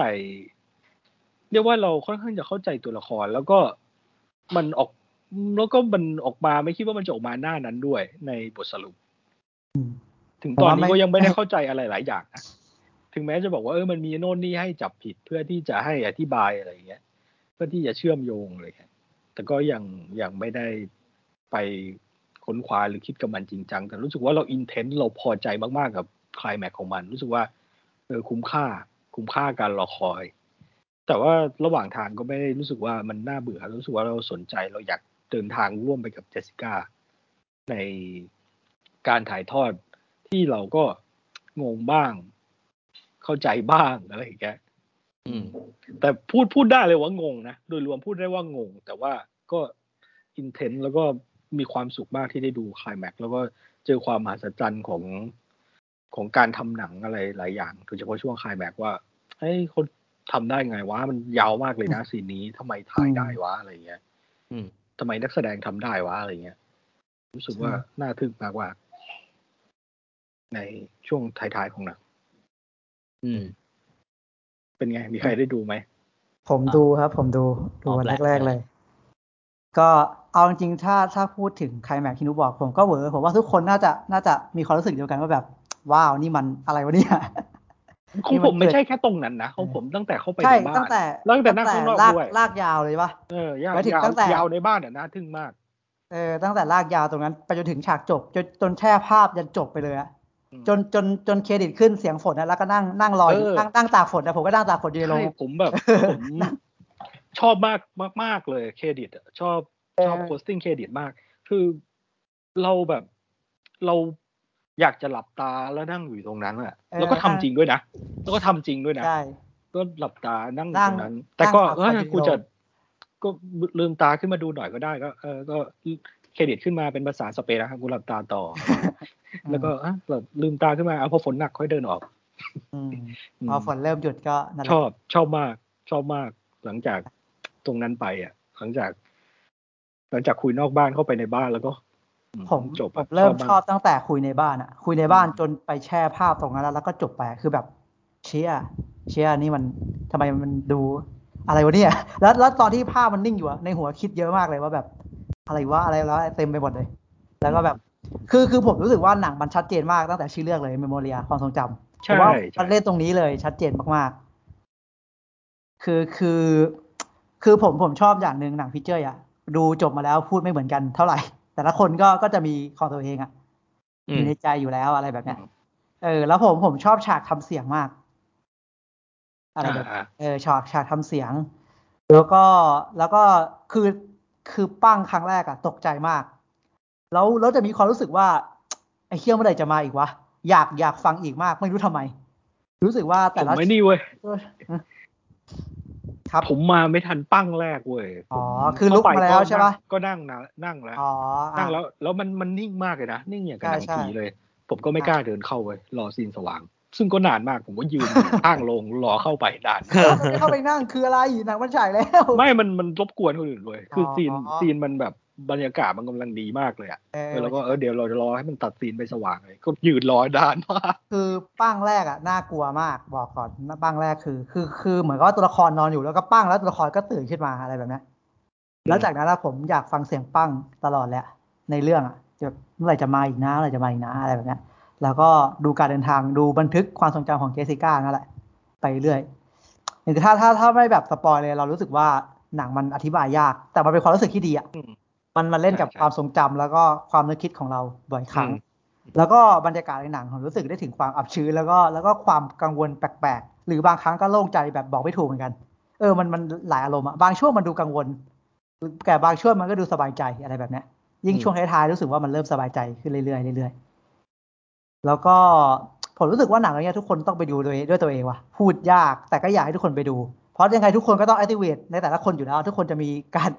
การรับความทรงจำมาแล้วก็ประมวลผลด้วยด้วยตัวตัวเองอะทุกคนจะมีฮาร์ดดิสก์ของตัวเองอยู่แล้ว ทุกคนรับสัญญาณมาแล้วก็แล้วก็จะจะประมวลผลอยู่แล้วหนังพิเจอร์จะเป็นอย่างนั้นเสมอ ดูมาแล้วก็พูดไม่เหมือนกันแหละแล้วก็เป็นอย่างนั้น แล้วก็ผมชอบคำหนึ่งที่ที่พิเจอร์เขาพูดว่าแบบไปดูหนังเขาไม่ต้องกังวลทำหัวให้โล่งๆคุณจะหลับก็ได้ไม่เป็นไรอืมอะไรแบบเนี้ยคือคุณไปรับรับความรู้สึกตรงนั้นเอา ถ้าถ้า ถ้าคุณหลับก็แปลว่าคุณก็ได้ประสบการณ์อีกแบบหนึ่งไปอะไรแบบเนี้ยผ่อนคลายอะไรแบบเนี้ยเออ ลองลองไปดูเพราะว่ามันผมรู้สึกว่ามัน มันมันเป็นประสบการณ์ที่ดีอะอืมอะไรแบบเนี้ย ก็อยากอยากให้ไปดูโรงเรียนเออ มันมีความเป็นแบบนั้นอยู่อะตาตึงมาก ตาตึงมาก เออ มันมันเป็นเรื่องราวของความทรงจำและความรู้สึกนั่นแหละ คุณก็รับมา แล้วคุณก็ประมวลผลเอา แล้วก็บอกเราเอออืมดูไม่ยากหรอกเอาจริงมันดูไม่ยากมันมีนาร์ทีฟชัดเจนแล้วหนังยาวไหมหนังยาวไหมสองชั่วโมงครับอ๋อสองชั่วโมงอืมใช่สองชั่วโมงผมว่ามันมีนาร์ทีฟชัดเจน ดูดูไม่ยากเท่าไหร่ ดูดูง่ายกว่าพวกรูมมันมีเยอะอืมเออแล้วก็แล้วก็ผมว่าอันเนี้ย ชัดเจนชัดเจนอะแล้วก็เก็บเก็บมาแล้วกันรับมา รับมาแล้วก็มา activate เอาเองว่าว่าจะได้อะไรอะไรแบบเนี้ยมันคือประสบการณ์อะ การเข้าโรงหนังเพื่อไปดูอะไรอะไรแบบเนี้ย ทุกเรื่องแหละไปดูหนังทุกเรื่องมันคือประสบการณ์ใช่แล้วเมโมเรียคือประสบการณ์พิเศษอะที่ที่ไม่ได้มีมาบ่อยๆเมื่อมาแล้วก็ก็อยากให้ไปสัมผัส อืม นะเมโมเรียอออยากกออกอยายักงให้ไปดูในโรงด้วย อ่าเออต้องดูอ่าในโรงใช่ คือคุณภาพเสียงดีเสีมายกงใช่ไหมเออตบมันราคาต่างเลยต่างกันเยอะ รู้สึกว่าไม่รู้ว่าคุณต้องใช้หูฟังหรือลำโพงดีขนาดไหนอะถึงจะได้ประสบการณ์แบบเนี้ย เออเฮ้ยแต่แต่เสียงเน้นเน้นเสียงมากจอืริงมเสียงเสียงดีมากเอ่อประสบการณ์เสียงแบบ เป็นหนึ่งในหนังที่มีประสบการณ์เสียงที่เรียกว่าอันดับท็อปทอปในชีวิตเลยๆอืม เสียงดีมาก ไม่ใช่แค่เสียงปังนะเสียงแอมเบียนอะไรก็แล้วแต่ดีหมดเลย อืม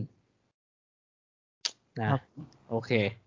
พี่เจ้ยอะนี่ใช่เห็นอยู่เป็นกระแสอยู่ เป็นหนังพูดภาษาต่างประเทศเรื่องแรกของพี่เจยด้วยอ๋ออืมเราก็ได้จูลี่ไพร์เนาะในในคานมา ขวัญใจมหาชนขวัญใจกรรมการอือืมม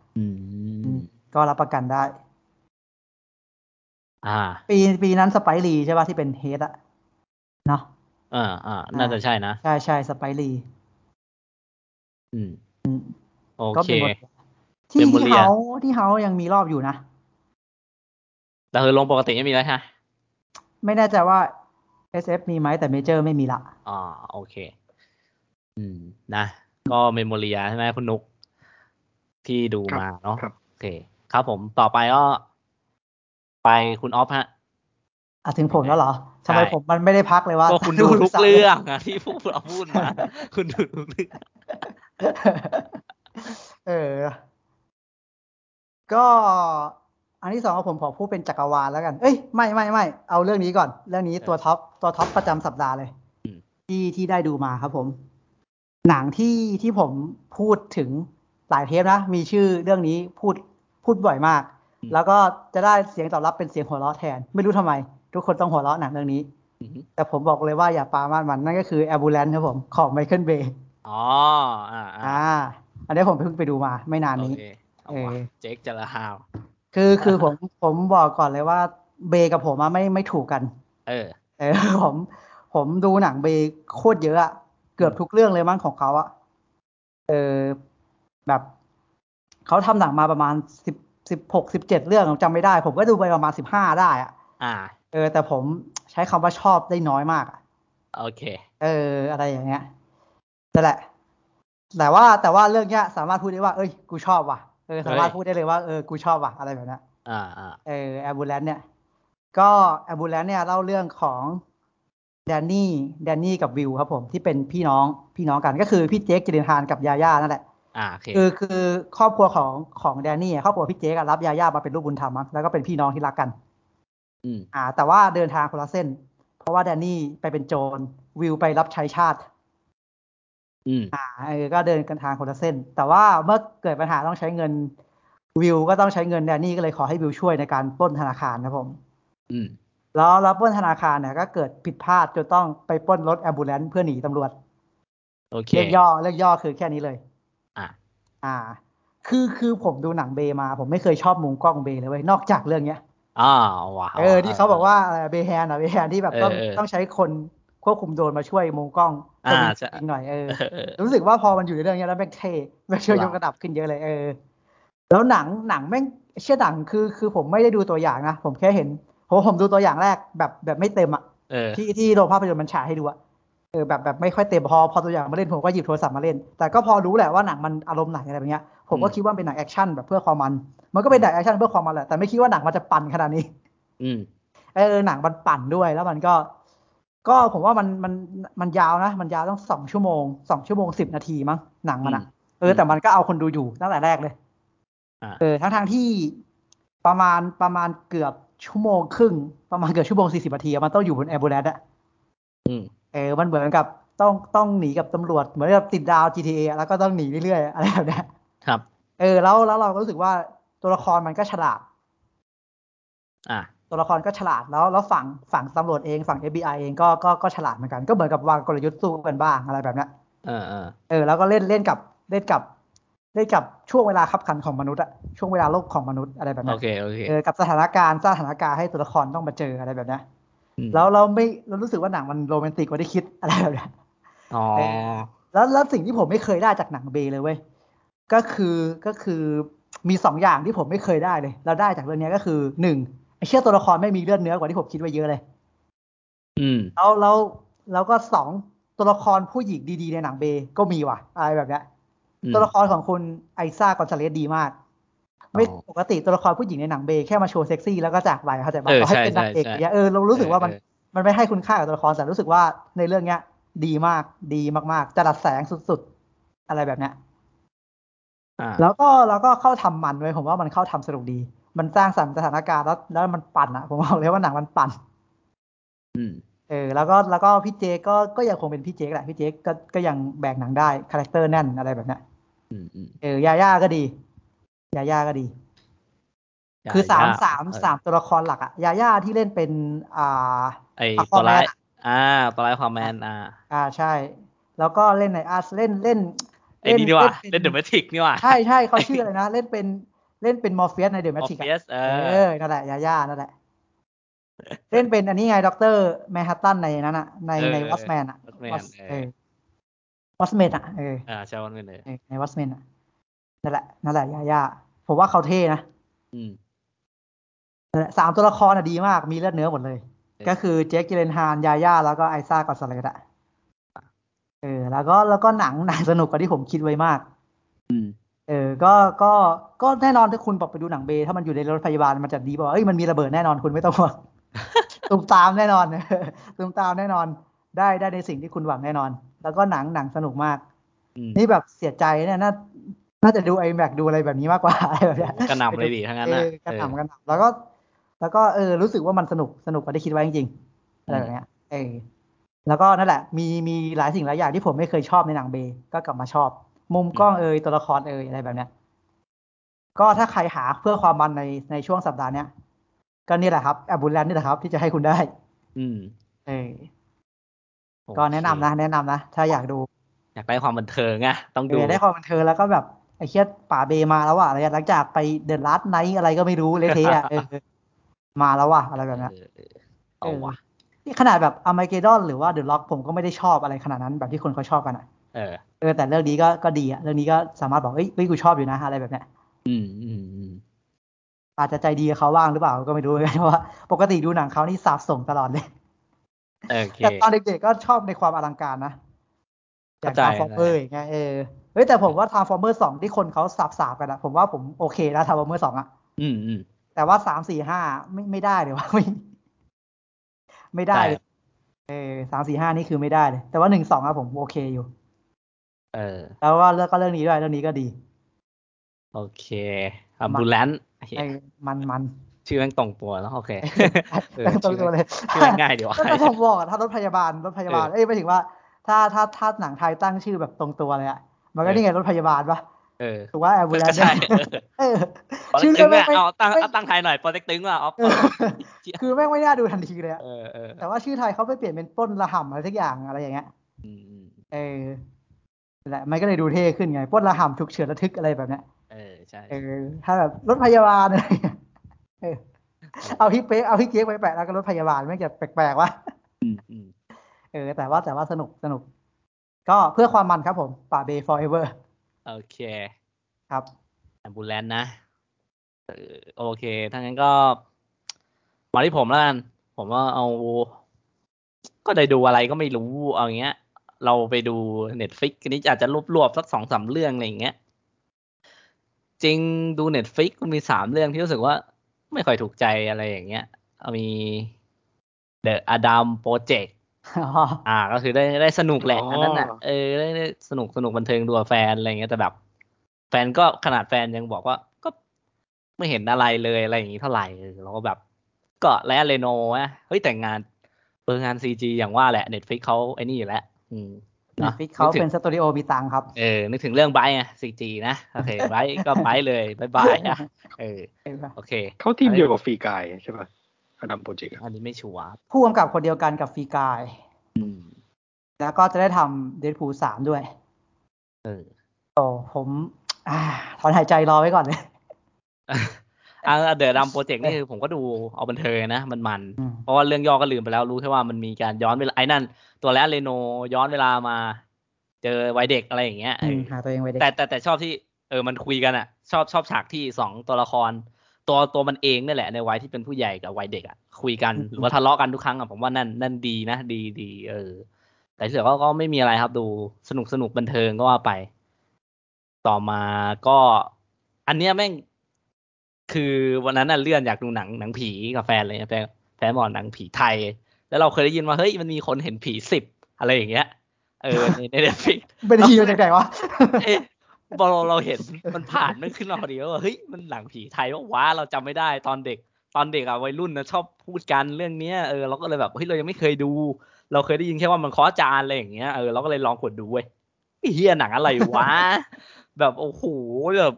แม่งแม่งเหมือนไม่ใช่หนัง มันไม่ใช่หนังไทยด้วยแค่มีคุณเลแมคโดนัลเล่นน่ะ แต่ว่าถ่ายที่ไทยอะ เออ มันเป็นทุน ต้หวันไต้หวันนะเลยเออน่าจะเป็นทุนไต้หวันมั้งอะไรอย่างเงี้ยใช่คือเออทุนคือเรื่องไต้หวันย่อเรื่องย่อไม่งโง่ๆเลยแบบเลแมคโดนัลแม่งได้สมุดวิธีเห็นผีมา แค่นั้นแหละแล้วก็เอาเอามาเล่นกับนักท่องเที่ยวกลุ่มนี้อะไรอย่างเงี้ยแล้วแต่ละคนก็แบบเจอเรื่องราวมากมายอะไรอย่างเงี้ยคือคือหนังก็นานแล้วเนาะแต่ผมแบบตลก scene มากคือแบบไม่รู้ว่าทำมาทำไมแบบ คือผมรู้สึกว่าผู้กำกับคนเนี้ยมันทำหนังตลกเว้ยเออควรทำตลกมากๆเพราะว่าแม่งไม่ work เลยสำหรับขนาดไอ้ scene เคาะจานอะ คือคือผมจำความตอนเด็กไม่ได้ที่เขาพูดกันเนี่ยแต่จำได้ว่าเขาน่ากลัวน่ากลัวกันมั้งตอนเด็กอะแต่พอดูตอนนี้คือมันไม่ใช่ มันไม่ใช่เลยคือแบบมันสามารถ spoil ได้เลยแหละมันก็นานแล้วแบบคือมันก็มีตัวละครหนึ่งแม่งเคอจานแบบแม่งเคอจานสี่คนแล้วแบบเหมือนผีสัมภเวสีแม่งออกมาเว้ยแล้วปรากฏว่าไอ้ไอมันมีตัวละครหนึ่งแม่งเคาะแล้วมันกลัวใช่ป่ะสีมันผีมันก็จะเดินมาเรื่อยแล้วคราวเนี้ยแม่งเสือกเคาะจานแตกพอแตกปุ๊บคือแม่งแม่งเป็นเหมือนจังหวะตลกอะผีแม่งก็หยุด มันหยุดเดินแล้วก็มองหน้า และมองหน้าไอ้คนที่ทำจานแตก และไอ้นั่นมันก็กลัวแล้วมันก็แบบเชี่ยทำไงดีวะทำไงดีวะแล้วมันก็แบบอะเอาเอาเอาชามเสร็จชามมาตีต่อตีต่อ แล้วผีก็เดินเดินต่อเดินต่อ แล้วมันก็จะเป็นจังหวะแบบเนี้ยชามแตกอีกผีแม่งหยุดหยุดมองแล้วคือแบบมันก็เหมือนมันกลัวว่ากูจะทำยังไงแม่งก็ต้องเอาเอาตะเกียบไปเล่นกับฟันมันให้มันเป็นเสียงแล้วผีก็จะเดินคือแบบเฮ้ยอะไรคือแบบกูดูอะไรอยู่ในในในซีนนั้นเนี่ยเออเพราะว่าเพราะหนังสือมันบอกว่า ถ้าเคาะจานผีตอนกลางคืนผีจะออกมาอะไรอย่างงี้ใช่ป่ะมันไม่ได้น่าคือมันมันมันไม่มีความน่ากลัวแล้วอะไรอย่างเงี้ยตอนที่เราดูมันตลก แล้วอย่างอีกซีนหนึ่งไอ้เหี้ยอันอันเนี้ยหลุดหลุดมากดูกับแฟนแล้วแบบรัวรั่วมากเพราะว่าแบบเหมือนตัวละครหนึ่งแม่งโดนผีเข้าสิง เออแล้วแบบ อยู่หน้าอพาร์ตเมนต์พอผีแม่งเข้าสิงปุ๊บแล้วแบบเหมือนมันเหมือนอารมณ์แบบว่าผีแม่งควบคุม body ไม่ได้นึกออกปะมันพยายามที่จะแบบอืมเออบังคับบังคับให้ร่างกายเนี่ยมันยืนหรือมันเดินอะ เออ แล้วคราวเนี้ยปรากฏว่า อยู่ดีแม่งมี ตัวละครสองตัวแม่งเดินมาเป็นเหมือนแบบว่า เป็นเด็กเต้นอะเออเด็กเด็กเต้น hip hop แบบถือลำโพงใหญ่ๆนึกออกไหมเออแม่งมาสองคน แล้วคราวเนี้ยมันมองเห็นไอ้ร่างกายเนี้ยมันขยับขยับอยู่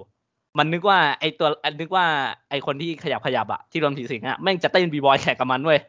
ไอ้เหี้ยสองคนนั้นแม่งก็เลยเปิดเพลงดังแล้วแม่งก็เต้น b-boy กัน แล้วไอ้ตัวละครนั้นมันก็แบบว่าโยกโยกโยกแบบเหมือนเป็นท่า robot เป็นท่าเหมือนแบบว่าไม่เหมือนมนุษย์ปกติอะนึกออกปะ แล้วมันก็กลายเป็น scene ประลอง battle เต้นกันทั้งทั้งแบบผีมันเข้าสิงตัวละครนั้นอยู่เนี่ยคือแบบผมรั่วมากไม่รู้มันแล้วคือที่รั่วไปใหญ่คือ ตอนแรกมันก็เต้นกันอยู่แบบประลองกันสองสามคนเนี่ยสักพักคนที่อยู่อพาร์ตเมนต์น่ะคุณป้าคุณยายแม่งออกมาเชียร์เว้ยออกมาเชียร์กันจริงจังเลยแบบ Step Up เลย คือแบบไอ้เหี้ยหนังผีไม่ใช่หรอวะคือแบบ คือรั่วมากคืองงมากแล้วคือแบบ เออหนังก็จบแบบ จบแบบ โอเค จบแบบว่ามันก็เราก็พอรู้แล้วแหละว่ามันคงไม่มีอะไรที่ จะรั่วไปมากกว่านี้มันก็เลยแบบว่าเออเป็นหนังที่แบบ โอเค กูกดผิดเรื่องมั้งสงสัยกูต้องดูแค่คนเห็นผี ไม่เอาสิบไม่เอาสิบนะต้องดูเรื่องแค่คนเห็นผีละมั้งอะไรอย่างเงี้ยกูคนกดผิดแหละอะไรอย่างเงี้ยเออก็เลยแบบเรื่องนี้เลวมากเลวร้ายมากจริง ๆ เออที่แบบดูใน Netflix มา อ่า แล้วก็อีกเรื่องหนึ่งเป็นเรื่องชายเพย์ที่เป็นชักกี้เอ้ยมันมันชื่อชักกี้ไม่ใช่อ๋อชักกี้เพย์เหรอเออ แต่ว่ามันมันเป็นภาคที่เขียนว่าชายเพย์อะที่เป็นภาคอ่าตอน เออที่มันเข้า Netflix อะไรเงี้ย ปีสองพันสิบเก้าเออพอก็ดูอันนี้มาเราก็รู้สึกว่าเออแม่ง หนังแม่งคือหนังมันก็เป็นเรื่องเกี่ยวกับไอ้ตุ๊กตานี่แหละมันเป็นโรงงานผลิตของเล่น ไอ้ตัวตัวนี้แหละเออตัว Chucky นี่แหละ ปรากฏว่าแม่งพนักงานคนหนึ่งอะแม่งโดนเหมือนแม่งโดนกดขี่โดนกดขี่จากในเออจากหัวหน้างานโดนกดขี่ว่าทำงานช้าอย่างเงี้ยแม่งโมโหแม่งเป็นพนักงานประกอบประกอบประกอบของเล่นใช่ไหมแบบประกอบอะไรอย่างเงี้ยแม่งโมโหปุ๊บแม่ง แม่งเอาแผงวงจรมาเขียนโปรแกรมใหม่เลยใส่ใส่เข้าไป ตอนผมรู้มงอ้าวเฮียมึงเก่งขนาดนี้มึงทำงานอย่างนี้ทำไมวะอะไรอย่างเงี้ยเออแม่งใส่เข้าไปปุ๊บเออแล้วแล้วแม่งกระโดดตึกตายเออแม่งเข้าตัวตายอืมนั่นแหละมันก็เหมือนแบบปูว่าแบบเนี่ยแม่งมีหุ่นตัวหนึ่งที่ไอ้เช่นนี่ทำอะไรสักอย่างเออแล้วปรากฏว่าหุ่นตัวนั้นน่ะ มันไปแบบว่าไปอยู่กับครอบครัวตัวเอกเออที่เป็นเด็กอะไรอย่างเงี้ยเออเราก็มีแก๊งเด็กมา แล้วมันก็แบบเริ่มไล่นั่นแหละเริ่มเริ่มหัวรุนแรงขึ้นอะไรอย่างเงี้ยเออ แต่คือที่ที่ผมรู้สึกว่ามันมันมันมันไม่ได้มีความแบบน่ากลัวแล้วผมรู้สึกว่าเมื่อก่อนอะ มันแลแบบมีเสน่ห์มากกว่านี้ไอตัวแช็กกี้อะมันเพราะเมื่อก่อนอะ มันเป็นวิญญาณที่วิญญาณฆาตกรต่อเนื่องเข้าสิงหุ่นหุ่นยนต์ไงเอ้ยเข้าสิงหุ่นเออเข้าสิงตุ๊กตาเออ ผมจำได้ว่า มันมีความโรคจิตหน่อยแม่งมีการแบบฆ่าผู้หญิงอีกคนนึงแล้วแม่งบูชายันเอามาใส่ผู้หญิงอีกคนด้วยอะไรเงี้ยผมรู้สึกว่าแม่งเออแม่งแม่งเฟี้ยวเว้ยในในสมัยก่อนอะมันแลขลังดีแต่พออันนี้มาทำมันพอมันเป็นของเล่นแบบ เหมือนเป็นหุ่นเหมือนซิลิอะเออนึกออกปะแบบเป็นซิลิที่มีตัวตนอะไรเงี้ยมันก็เลยแบบเออแต่ว่าความโกงของมันก็มีเพราะว่าพอมันเป็นเรื่องเทคโนโลยีไงมันก็สามารถคุมอะไรได้ แต่คือตัวละครพอมันเป็นตัวละครนำมันเป็นพวกเด็กอะครับ ผมก็ส่วนตัวผมไม่ค่อยถูกเท่าไหร่ถ้า ถ้าไม่ทำออกมาให้มันเป็นเด็กที่ฉลาดฉลาดนะเออผมก็รู้สึกว่า ส่วนตรงเนี้ยทำมาได้ไม่ดี คือความเป็นความตายอะคือคนโดนฆ่าตายไอเด็กพวกนี้แม่งยังแบบ พยายามที่จะ ช่วยกันปกปิดไม่บอกผู้ใหญ่อะไม่แจ้งตำรวจอย่างเงี้ย ผมก็รู้สึกว่าไอ้เหี้ยมันมันตลกมันมันแบบมันมันไม่ใช่ปะวะอะไรอย่างเงี้ยเออ มันก็เลยแบบเออ มันก็เลยแบบกลายเป็นหนังที่ ก็ดูดูเอา ดูเอาอะไรก็ไม่รู้ว่าเออไม่รู้จะดูอะไรเออจะดูเอาอะไรดีวะไอ้เหี้ยเออดูเอาอะไรดีวะเออ ก็นะเออก็ลองใครใครอยากใครใครเป็นคนแบบเอาแฟนๆแจ็คกี้ก็ก็ลองดูแล้วกันก็ตามที่ผมบอกอะครับ ว่ามันมันไม่ได้ขังเหมือนภาคก่อนแล้วกันถ้าพูดอย่างนี้เออ เราก็ไม่รู้จริงๆว่าดูเอาอะไรนะแบบตรงนี้ ถามว่าอะดูเอาเลือดก็ได้อะอะมีดุดเลืเลอยดเออมีเลือดมีอะอะแต่แบบดูเรื่องอื่นก็ได้ไหมอะไรอย่างเงี้ยเออก็โอเค ก็อยู่ในเน็ตฟิกนะก็ไม่ได้บอกว่าไม่ได้เชียร์ให้ไปดูหรอกครับ แต่ก็ถ้าใครเป็นแฟนจะเรียกว่าหนังไร้ค่าได้ไหมก็มัน enjoy อยู่ปะเออมันก็มัน enjoy มันอ่าอยู่ผมว่ามัน enjoy อยู่เว้ยมัน enjoy อยู่กับเคมีอะเออกับกับเคมีของตัวชักกี้กับตัวละครเด็กอะมันมันยังพอ enjoy ได้ เออ แต่แต่ความแบบความ ไล่เชือดสยองขวัญอะไรแบบเนี้ยมันถูกกลบด้วย ความปัญญาอ่อนของพวกเด็กอะไรอย่างเงี้ยอ่าเออเข้าใจความแบบเออความไร้สาระของพวกเด็กอะไรอย่างเงี้ยเออผมก็เลยว่าเออตรงนี้แม่งแม่งขัดกันตลอดเลย ที่เวลาเราเห็นหนังแบบนี้อะไรอย่างเงี้ยเออเพราะว่าไม่ค่อยได้ชอบเท่าไหร่ นั่นก็เป็นสามเรื่องแพ็ก Netflix นะฮะ ก็มี The Adam Project เอาว่าเอาสามเรื่องนี้ผมก็คงดู Adam Project ว่าน่าจะดีสุดแหละเอออะแต่ก็คนเห็นผีสิบนี่ไป อะก็ก็รั้งท้ายเลยดีกว่า ก็ไม่รู้นะใครอยากลองดูหนังตลกอะเออหนังหนังตลกก็ดูคนที่หีสิบละกันอะไรอย่างเงี้ยเออ แล้วก็ดูไล่เชือด อ่าไล่เชือดแบบ enjoy นิดนิดๆก็เนี่ยครับใช้สเปย์ก็ว่ากันไปนะครับนั่นก็เป็นสามแพ็ค Netflix สำหรับผมอะชอบความชอบความพยายามของชายเพว่ะที่มันมันพยายามแบบเข้ากับยุคสมัยมาอ่าเป็น AI เลยอ่าใช่ มันเหมือนแบบ มันเป็นหุ่นยนต์ของเล่นอะอะไรอย่างเงี้ยเออ แล้วปรากฏว่านั่นแหละแม่งเออเออช่างแม่งเถอะอย่าไปพูดถึงมันเลยอ่านั่นแหละก็ลองไปดูกันนะครับโอเคโอเคหรืออะไรก็ไม่รู้ว่าผมหลุดเอเลยอไม่รู้จะพูดอะไรอะไม่รู้ว่าดูเพื่ออะไรเออไม่รู้จริงอ่ามันได้บันเทิงแหละผมว่าอ่าก็ว่ากันไปถ้าใครจะชอบก็ได้โอเคครับ โอเค คุณนุกว่าไง มีอะไรอะมีอะไรต่อดังนั้นผมก็จะไป AI เฮ้ยเอาวะ Let's by Wolf ซีซั่นสองหรือว่านุกจะบอกว่า I love you เองจะไม่ หลุดหรือว่านุกจะมาเรื่องนี้หลุดเลยเนี่ยนุกบอกเรื่องเนี้ยเอ่ออันนั้นอ่าครับก็คิดว่าจะไม่ดูแล้วมั้งเอ่อ Let's by Wolf ซีซั่นสองไม่รู้ว่ายังมีใครตามอยู่หรือเปล่าหรือว่า มีใครไม่เคยได้ยินไหมอ่า ดูมันดูมันซีเป็ซั่นนหซีนึ่งรีส์ไม่ของไม่ได้ดู HBO ใช่ซีรีส์ของ HBO อันนี้ซีซั่นสองซีซั่นหนึ่งมันมานานแล้วนะ ก็ใช่ใช่ปีที่แล้วปะ เหมือนใช่ทำได้ปีต่อปีที่เลย ปีที่แล้วใช่เพราะว่าผมเพิ่งดูซีซั่นหนึ่งจบปีที่แล้วแหละผมดูใกล้ๆกับตอนมันจบแล้วจบซีซั่นหนึ่งอะอ่าอืมใช่ใช่อืมซีซั่นสองหลังจากที่มันทำคนเหวอไปแล้วในซีซั่นหนึ่งในตอนท้ายอ่าซีซั่นสองมันก็มาต่อ รู้สึกว่าอะไรเปลี่ยนไปเยอะ มันเรื่องโครงของมันใน ตั้งแต่ซีซั่นแรกก็คือเป็น เรา ผู้มีความเชื่อในศาสนามิเทรสที่เชื่อในโซลพลังแห่งโซลอืมก็อพยพหนีจากโลกมา หลังจากที่มันสู้สงครามศาสนากับพวกไม่เชื่อศาสนา ก็หลังจากโลกอยู่ไม่ได้ มันก็พากันอพยพกันมาอยู่ในดาว Kepler Kepler 22b มั้งใช่ปะน่าจะประมาณเลยเคฟลา 22b ครับแล้วก็ไปแล้วดาวดวงนั้น ก็มีอะไรพิศวงขึ้นในช่วงท้ายของซีซั่นหนึ่งอืมแล้วมาต่อซีซั่นสองซีซั่นสองก็ไม่ผิดหวัง ยังทำได้ดีเหมือนเดิม รู้สึกว่าไอ้ความความเอ่อเรียกว่าความใหม่ในเซอร์ไพรส์ที่มันเล่นกับ เล่นกับอ่าการกระตุกความคิดอะในซีซั่นแรกอะ เรียกว่าอยังมันไม่ได้เท่าซีซั่นแรกหรอก เพราะว่าความสดอันนั้นมันต้องมันต้องสดประมาณหนึ่งว่าเราไม่คิดว่ามันจะมาประประมาณนี้มาทางนี้ ซึ่งก็เป็นเสน่ห์หลักของมันนะในซีซั่นหนึ่งส่วนซีซั่นสองก็มามันก็ทำได้ทำได้อยู่แต่รู้สึกว่ามันไม่ได้ให้รู้ความรู้สึกเซอร์ไพรส์ความสดเท่าซีซั่นหนึ่งแต่มันก็เล่นประเด็นที่กระตุกความคิดเราได้เหมือนเดิม ยังยังทำได้ดี แล้วก็โปรดักชัน จะว่าดีขึ้นไหมผมก็ไม่อยากพูดว่าดีขึ้นเลยว่ะเพราะว่าซีซั่นนี้มันใช้ CG เยอะเยอะกว่าเดิมอีกอืมCG สภาพเดิมเลยเหรอหมายถึงแบบเดียวกับซีซั่นหนึ่งเลยเหรอไม่แย่เหมือนตอนจบแล้วกัน ไม่แย่เท่าไอตอนจบอะเออแต่มันก็ฉายเยอะขึ้น ดีขึ้นไหมก็อาจจะดีขึ้นหน่อย แต่ก็รู้สึกว่าก็ยังเห็นขอบรอยอะไรอย่างนี้อยู่อืมแล้วก็เปลี่ยนโทนภาพไปเลยซีซั่นแรกมันจะมืดมืดๆมนๆหน่อยซีซั่นนี้มัน ย้ายกันไปอยู่โซน tropical โซน tropical มันก็โซนเอ่อโซนเขตร้อนริมทะเลอะไรเงี้ย อืม อืม มันแสงมันก็จะเยอะขึ้นนะมันก็ส้มๆอะมันก็พยายามจะคุมให้ส้มเข้มๆเป็น Zack Snyder ไปเลยอะอ๋อเออไม่ไม่ใช่แสงธรรมชาติอะก็คือมันก็ก็พยายามจะสร้างให้มันเห็นว่าเออมันอยู่ดาวอื่น บรรยากาศยังไงก็ไม่เหมือนของเราอะไรเลยก็จะได้เห็นพืชพันธุ์แปลกประหลาดเยอะขึ้นเพราะไปอยู่ในโซน เขตร้อนก็จะป่าไม้ชุกชุมหน่อยอะไรเงี้ยก็ยังทำได้ดีในในประเด็นของความเชื่อของคนเรื่องศาสนาเรื่อง AI AI จับต้องง่ายขึ้น ไม่ค่อย advance เท่าอืมจะเรียกว่า advance ปะวะผมรู้สึกว่า AI มันมีความเป็นมนุษย์สูงในซีซั่นแรกอืมเรื่องของตัว Father Mother ส่วนซีซั่นนี้มันเล่นใหญ่ขึ้นเล่น AI ที่ตัวใหญ่ขึ้น เล่นประเด็นที่หลายเรื่องจะเล่นช่วงนี้ เพราะว่ามันรู้สึกว่าทุกคนจะคิดจะคิดและคลิกไปในทางเดียวกันว่า ไอ้สิ่งนี้กำลังน่ากลัวแล้วก็กำลังจะมาก็คือพวก AI manipulation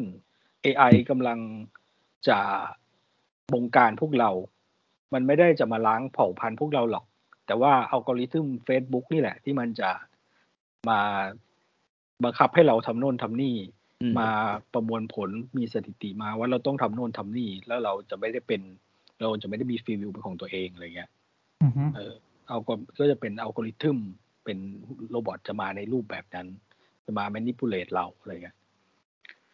เออมันก็ไปเล่นอันเนี้ย ก็เป็นธีมช่วงต้น เออผมไปเจอรีวิวหนึ่งมา ผมว่า เออ นิยาม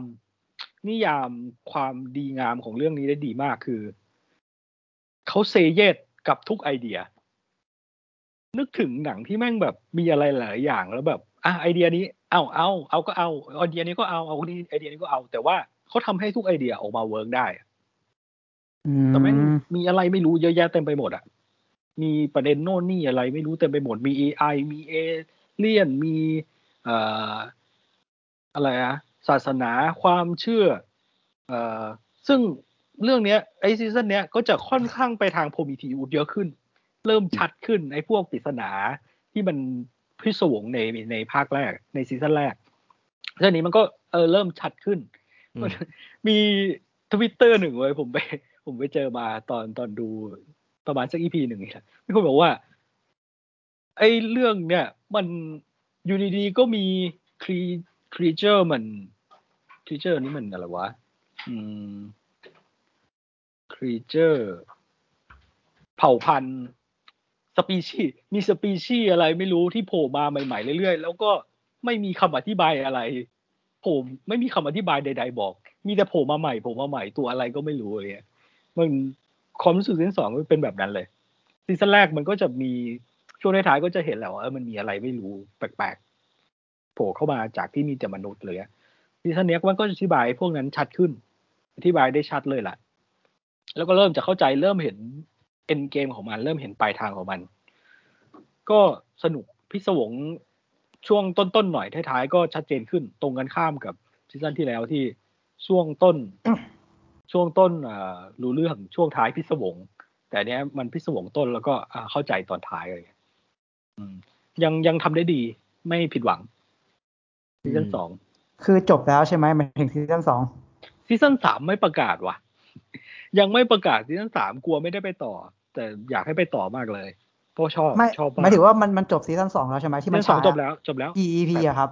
แปดตอน เหมือนเดิมเนาะแปดตอนเหมือนเดิม เอ่อซีซั่นแรกเก้ามั้งอะเหรอ คุณคุณว่าไม่น่าใช่อ่าแปดน่าจะเก้าเก้าหรือสิบนี่แหละ เรื่องนี้ผมดูซีซั่นหนึ่งด้วย แต่ซีซั่นอืมสองยังไม่ได้ดูสัก EP เดียวอืมสนุกนะผมถ้าใครชอบไซไฟไซไฟพิศวงหน่อย คือผมรู้สึกว่า vision มันชัดมากเลยอะว่ามันไปทางเดียวกับ Prometheus ชัวร์ๆเลยอืมประเด็นก็ยังคงดีอยู่ใช่ไหมประเด็นดีดีกระตุ้นกระตุกความคิดได้ดีเหมือนซีซั่นซีซั่นแรกเลย โอเคอืมแล้วก็ Android เยอะขึ้น มีอ่าฮะโฟกัสไปที่ประเด็นของ Android ฝั่ง Android คมกว่ามนุษย์นะ ภาคเนี้ยรู้สึกว่า อืมทำของฝั่ง Android ได้คมอืมอืมซีซั่นหนึ่งสิบซีซั่นสองแปดอ๋อ โอเค โอเคเป็นก็ได้โอเคไม่รู้ดูตอนไหน โอเคไปก่อน Best by Food ว่ะอ่าไปต่อไปต่อจริงๆเลยเป็นซีรีส์ที่ผมตอนแรกผมว่าจะดูแบบแบบมาปุ๊บดูปั๊บเหมือนกัน แต่ก็แบบเอ้ยเพิ่งมาตอนเดียวไม่เป็นไรหรอกแต่พักหนึ่งแม่งจบแล้วเนี่ยยังไม่รู้เรื่องเลยเนี่ยเออแต่ก็เพิ่งจบไม่นานนะเพิ่งจบอ่าไป เมื่ออาทิตย์สองอาทิตย์ที่แล้วนี่เองเป็นซีรีส์ก็เลยแบบไม่ค่อยได้ดูเท่าไหร่อืม แต่ดีดีใครชอบปรัชญายังดีอยู่อืมเชียร์โอเคเชียร์นะ เป็นอีกเรื่องใน HBO ที่ผมชอบแล้วก็ดูสนุกแล้วก็เชียร์มากเหมือนกัน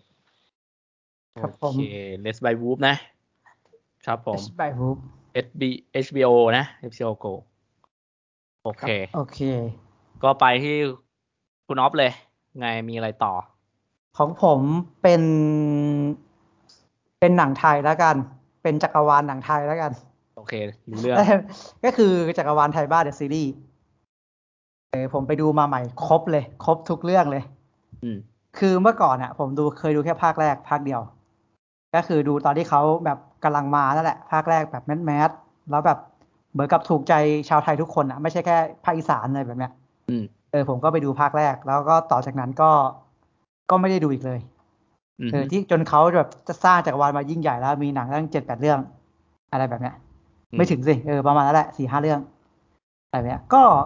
ก็ไปไล่ดูมาเพราะว่าตอนนั้นหมอปาวานจะเข้า แล้วอยากคุยกับเขารู้เรื่องก็เลยต้องไปไล่ดูให้มันให้มันครบอะไรแบบเนี้ยที่อยู่ในไทยบ้านเดอะซีรีส์อะก็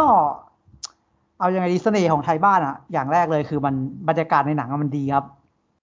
แล้วก็รู้สึกว่ามันมันมีความเป็นธรรมชาติสูงมาก มันเพียวมาก ภาคแรกนะภาคแรกนี่คือแบบเพียวมากแล้วผมรู้สึกว่า ตัวละครอะมันมันเล่นดีถึงขนาดที่แบบผมรู้สึกว่ามันเล่นเป็นตัวเอง แล้วมันมันเวลามันคุยกันอะเออไม่งแม่งจริงมากเลยอะหมายถึงว่าไดอะล็อกที่มันคุยกันเนี้ยเออเราเราเชื่อว่ามันเหมือนเป็นชีวิตประจำวันของพวกเขาอะแบบพวกเขาไม่ได้มาอ่านบทเพื่อเป็นตัวละครนั้นๆอะเราเลยรู้สึกว่าเขาเป็นตัวนั้นๆเลยอะไรอย่างเงี้ยเออเวลาเขาคุยกันอะผมรู้สึกว่าเออพอยิ่งภาคแรกๆมัน handheld ด้วยอะมัน pure อะผมเลยรู้สึกว่าภาคแรกอะบรรยากาศในหนังมันดี แล้วมันดูมันดูจริงใจมันดูสมจริง ตื่นนอนก็คือตื่นนอนมึงไม่ต้องแต่งหน้าอะไรแบบเนี้ยอ่าโอเค เอออะไรแบบนั้นอะเออดีไว้เอเอออเออมันมันแบบมันสมจริงมากๆ อะไรแบบเนี้ย แล้วมันก็เล่าเรื่องของตัวละครไป พอพอเข้าสู่ภาคที่สองอะผมถึงได้รู้ว่าเออพอมันมีคำว่า the series ถึงได้เข้าใจคำว่า the series มากขึ้น อืมเพราะว่าเหมือนแรกเริ่มอะโปรเจกต์เนี้ยตั้งใจจะทำตั้งใจจะทำเป็นซีรีส์นั่นแหละ แต่เขาวางโปรเจกต์แล้วเขาก็วางแผนให้มันมีการตลาดมาเรื่อยๆแล้วพอมันดังเขาก็เลยเข็นเข้าโรงอืม เออเพื่อทำเป็นหนังอะไรแบบเนี้ยแล้วก็ก็คือเขาก็เล่าเรื่องราวตัวละครหลักอะครับ ในในที่อยู่หมู่บ้านหมู่บ้านนนคูนมั้งหมู่บ้านเขาจังหวัดศรีสะเกษอืมอะไรแบบเนี้ยอืมนั่นแหละก็ก็เลย ก็เล่าเรื่องของพวกเนี้ยครับ พวกจะรอดบักเซียง บักมืด บักป๋องอะไรแบบเนี้ยอืมเล่าเรื่องราวแต่ละคนมันจะมีเรื่องราวของความรักความเศร้าความผิดหวังความฝัน การเติบโตอะไรพวกเนี้ยอืมฮึเล่าเรื่อยๆเออผมก็เลยรู้สึกว่าเฮ้ยมันมัน ผมเลยรู้ว่าเอ้ยรู้แล้วทำไมโมเดลนี้มันถึงดังได้อ่าเออทำไมทำไมมันถึงเออทำไมมันถึงครองครองตลาดได้ไม่ใช่แค่แบบภาคอีสาน แต่ว่ามันครองได้ทุกตลาดเพราะว่ามันจริงใจผมว่าที่มันโดนใจภาคอีสานเพราะมันเพราะมันเล่าเรื่องจริงมั้งแบบว่าเออเนี่ยวัยรุ่นวัยรุ่นวัยรุ่นแถวแถวๆนั้นก็จะเป็นแบบนี้แหละอะไรแบบเนี้ยอืมเออแต่แต่แต่ผมก็รู้สึกได้ว่า พอมันเริ่มอินไซต์อะหลังๆความเพียวมันลดลง ความเป็นธรรมชาติมันลดลงลดลง มันก็ต้องเล่นไปตามบทอะไรแบบเนี้ยอืมฮึ เออแล้วพอยิ่งยิ่งไปเรื่อยๆอะมันก็จะเริ่มมีความไม่แน่นขึ้นในช่วงหลังๆอ๋ออะไรแบบเนี้ยเออ แต่แต่ว่าตัวละครก็พัฒนาพัฒนาขึ้นจริง ๆ อันนี้คือจุดแข็งเลยเพราะว่าตัวละครมันพัฒนาขึ้น อย่างที่ผมดูมาทั้งหมดอะตั้งแต่ไทยบ้านแรกจนมาถึงหมอปาวานอะผมชอบภาค2.1ที่สุดเลย ผมรู้สึกว่าประเด็นมันดีอะเออแล้วเรารู้สึกว่าตัวละครเติบโตอย่างเห็นได้ชัดอะไรแบบเนี้ยคือคือมันไม่ได้มีแค่จ่ารอดคนเดียวอะไรแบบเนี้ยอืมเออมันมีตัวอื่นด้วยแล้วแบบภาคสองนี่จ่ารอดแทบจะเป็นตัวประกอบเลยด้วยซ้ำเพราะว่าภาคแรกมันเล่าจ่ารอดไปแล้วไง มันก็มาเล่าตัวอื่นบ้างเล่าเล่าน้องพระเอกเล่าเพื่อนพระเอกเล่าเรื่องราวมีสตอรี่อะไรแบบเนี้ยเป็นเดอะซีรีส์จริงๆอะอืมเออ แล้วก็เลือกแบบประเด็นพระก่อนลงศพที่ที่มันเคยมีปัญหากับกองเซนเซอร์อะอืมเออผมรู้สึกว่าเอ้ยเชื่อที่จริงถ้าถ้าสมมติกองเซนเซอร์ดูหนังตั้งแต่ต้นจนจบอะเชื่อมันแม่งแม่งเชื่อได้เว้ยแม่งแม่งสามารถมันมันเมคเซนอะถ้าถ้าพระจะไปก่อนลงศพอะอืมเพราะว่าหนังมันเล่าแข็งแรงเลยพอที่แบบมันสามารถเชื่อได้ว่าเพราะพระจะไปก่อนลงศพอะ เพราะว่าพระมาบวชเพราะว่าพระอกหักเข้าใจปะอ๋อคือคือเหมือนกับว่าพระเนี่ยเป็นแฟนกับผู้หญิงคนนี้โอเคแล้วอยู่ดีผู้หญิงก็ต้องไปแต่งงานโอกับเคอีกคนนึงเฉยเลยเพราะว่าท้องโอ้เออผู้หญิงแต่งงานพระเลยประชดด้วยการบวชอะไรแบบเนี้ยอ่าเออด้วยความที่เป็นวัยรุ่นอายุยี่สิบต้นๆอะไรแบบเนี้ยเอออืมว่าเสียใจทำไมผู้หญิงทำแบบนี้อะไรแบบเนี้ยเออแล้วแล้วรู้สึกว่าเขาเล่าเรื่องราวพวกเนี้ยมันจริงใจอะไรแบบเนี้ยอืมเออ แล้วแล้วแบบไอไอที่มีปัญหากับเซนเซอร์ ซึ่งผมผมว่า ถ้าถ้าดูมาตั้งแต่ต้นอะมันเชื่อได้เว้ยว่าว่าสามารถทำแบบนั้นได้จริง ๆ อะไรแบบเนี้ย เออ เออ เพราะว่าโมเดลพระในหนังมันมีน้อยอะ เราจะเห็นครับพระเป็นแค่ตัวตลกกับพระแสดงพินิหารเท่านั้นอะ เออจริง เราเราไม่ได้เห็นพระแสดงความเป็นมนุษย์เลยอะทั้งๆที่พระแม่งก็คือคนอะ เออ ก็จริงครับ เออ มันเราจะได้เห็นว่าพระมันเป็นตัวตลกมาโดนตบมาโดนเล่นมุกอะไรแบบเนี้ยใช่เออ หรือไม่ก็เป็นพระอาจารย์ไล่วิชาอาคมไปเลยอะเออ เราไม่ได้เห็นพระพระกินข้าวพระบิณฑ พระบิณฑบาตมานั่งกินข้าวแล้วก็ท่องบทสวดอะซ้อมท่องบทสวดอะไรแบบเนี้ยอืมเออเนี่ยนี่มันคือเรื่องราวของมนุษย์อะจริงๆอะเออ ไอตรงนี้แหละบางที่ไทยบ้านมันแข็งแรง อะไรแบบเนี้ยอ่า อ่า แต่ว่ามันก็มีจุดด่างพร้อยอยู่ มันก็มีตัวสปินออฟที่แบบทำขึ้นมาเพราะว่าคอลแลบกับ VNK อย่างเงี้ยอ๋ออ่าเออเห็นอยู่เออเห็นอยู่เออ่าอจากใจผู้สาวคนเนี้ย ซึ่งซึ่งเป็นอะไรที่เลวร้ายมากอันเนี้ยอืมเออซึ่งถ้าคุณจะดูจักรวาลไทยบ้าน คุณไม่จำเป็นต้องดูอันนี้ก็ได้นะเพ ราะว่ามันเหมือนเป็นสปินออฟออกมา โอเค มันไม่ค่อยมันไม่ได้มีส่วนสำคัญกับเนื้อเรื่องเท่าไหร่หรอก อืมเออแล้วมันแล้วมันค่อนข้างแย่ว่ากันตามตรงอืมในทุกบริบทเลย การแสดงเนื้อเรื่องประเด็นการตัดต่ออืมค่อนค่อนข้างแย่เลย แล้วก็มาภาคล่าสุดอย่างหมอปาวาน อืม อันนี้เองล่าสุดก็ผมก็รู้สึกว่าน่าน่าเสียดาย ครับคือคือเข้าใจได้ตั้งแต่ตอนที่ดูภาคแรกแล้วกระแสตัวละครหมอประวานมันมันป๊อปขึ้นมามาก ก็คือเป็นตัวรองอะไรแบบเนี้ย แต่ว่าคนดูชอบไงชอบมากกว่านางเอกอะไรแบบเนี้ยเออเขาก็เลยเอาเรื่องราวนี้มาเล่าต่อ แต่ว่าชื่อเรื่องว่าหมอประวานนะแต่ผมว่ารู้สึกว่าหนังก็ยังไปเล่าจ่ารอดเยอะเยอะที่สุดอยู่ดีอะอืมเออไม่ได้เล่าเล่าเรื่องราวในในส่วนของหมอประวานเท่าไหร่นักอะอืมก็ยังก็ยังเป็นตัวละครชายที่นำเรื่องอยู่ดีอะไรแบบเนี้ย เออตรงนี้ตรงนี้น่าเสียดาย อ่า อืมทางทางที่ผมว่ามันนำพาไปสู่ประเด็นที่ดีได้ได้ได้เลยด้วยซ้ำอะไรแบบเนี้ยอืม เออแล้วแล้วด้วยความที่ผมอะไม่ไม่ซื้อความสัมพันธ์ของจารอดกับหมอประวานตั้งแต่ภาคแรกอะอืมแล้วมาทำภาคนี้ต่ออะไรแบบเนี้ย มันเลยทำให้รู้สึกว่าเชื่อมันผ่านมาคือในเรื่องมันผ่านมาสี่ปี แล้วผมรู้สึกว่าตัวละครทุกตัวมันโตหมดเลยเว้ยมันแบบมันพัฒนาอย่างเห็นได้ชัดเลยตั้งแต่ภาคแรกจนถึงภาคสี่อะอืมแต่ว่าตัวละครจารอดแม่งไม่โตเลยเว้ยอ๋อเออแม่งงี่เง่าเลยอะแม่งไม่กลายเป็นเด็กไปเลยอะแบบเด็กแบบภาคแรกเลยอะภาคแรกอืมที่แบบเป็นเด็กอยากมีแฟนอะ ภาคนี้ก็แบบมีแฟนแล้วอยากกลับไปหาผู้หญิงคนนู้นอะไรแบบเนี้ยเออตรงนี้แม่งน่าเสียดายอืมเออมันเลยผมรู้สึกว่าหนังเรื่องนี้มันเลยไปแบบ ไม่ได้ไกลเท่าไหร่ น่าจะน่าจะเล่าในมุมของหมอแบบเต็มเต็มๆไปเลยอะไรแบบเนี้ย อ่า อ่า แต่ว่าถ้าคุณตามจักรวาลนี้มาก็อยากก็อยากให้ไปดูอืมถ้าถ้าไม่นับกับ BNK อันนี้น่าจะเป็นภาคที่ดรอปที่สุดอ๋อเหมือนเหมือนกับเหมือนกับกระแสมันมาแล้วก็ทำอะ เออ คือคือมันไม่แน่นอะ เออรับรู้ได้เลยว่ามันไม่แน่นอะ เออ อมอะไรแบบนี้ทั้งที่ตัวละครหมอปลาวาฬนะมันมันไปได้ไกลกว่านี้อะไรแบบเนี้ยอืมเอออันนี้ก็กลับมาทำเรื่องรักรักใคร่ๆรักสามเศร้าเหมือนเดิม แต่ก็ไปเล่าในมุมจ่ารอดที่แม่งเหมือนเด็ก เหมือนเป็นเพิ่งเป็นวัยรุ่นอะไรแบบเนี้ยอืมอืมเออทั้งที่มันอายุยี่สิบในเรื่องมันจะต้องอายุประมาณประมาณยี่ห้ายี่หกได้แล้วอะอืเอมอเออแต่แบบ character มันเหมือนตัวเองตอนภาคแรกเด็กเลยอะทั้งทงๆที่ตัวละครตัวอื่นอะแม่งเติบโตไปไกลแล้วอะ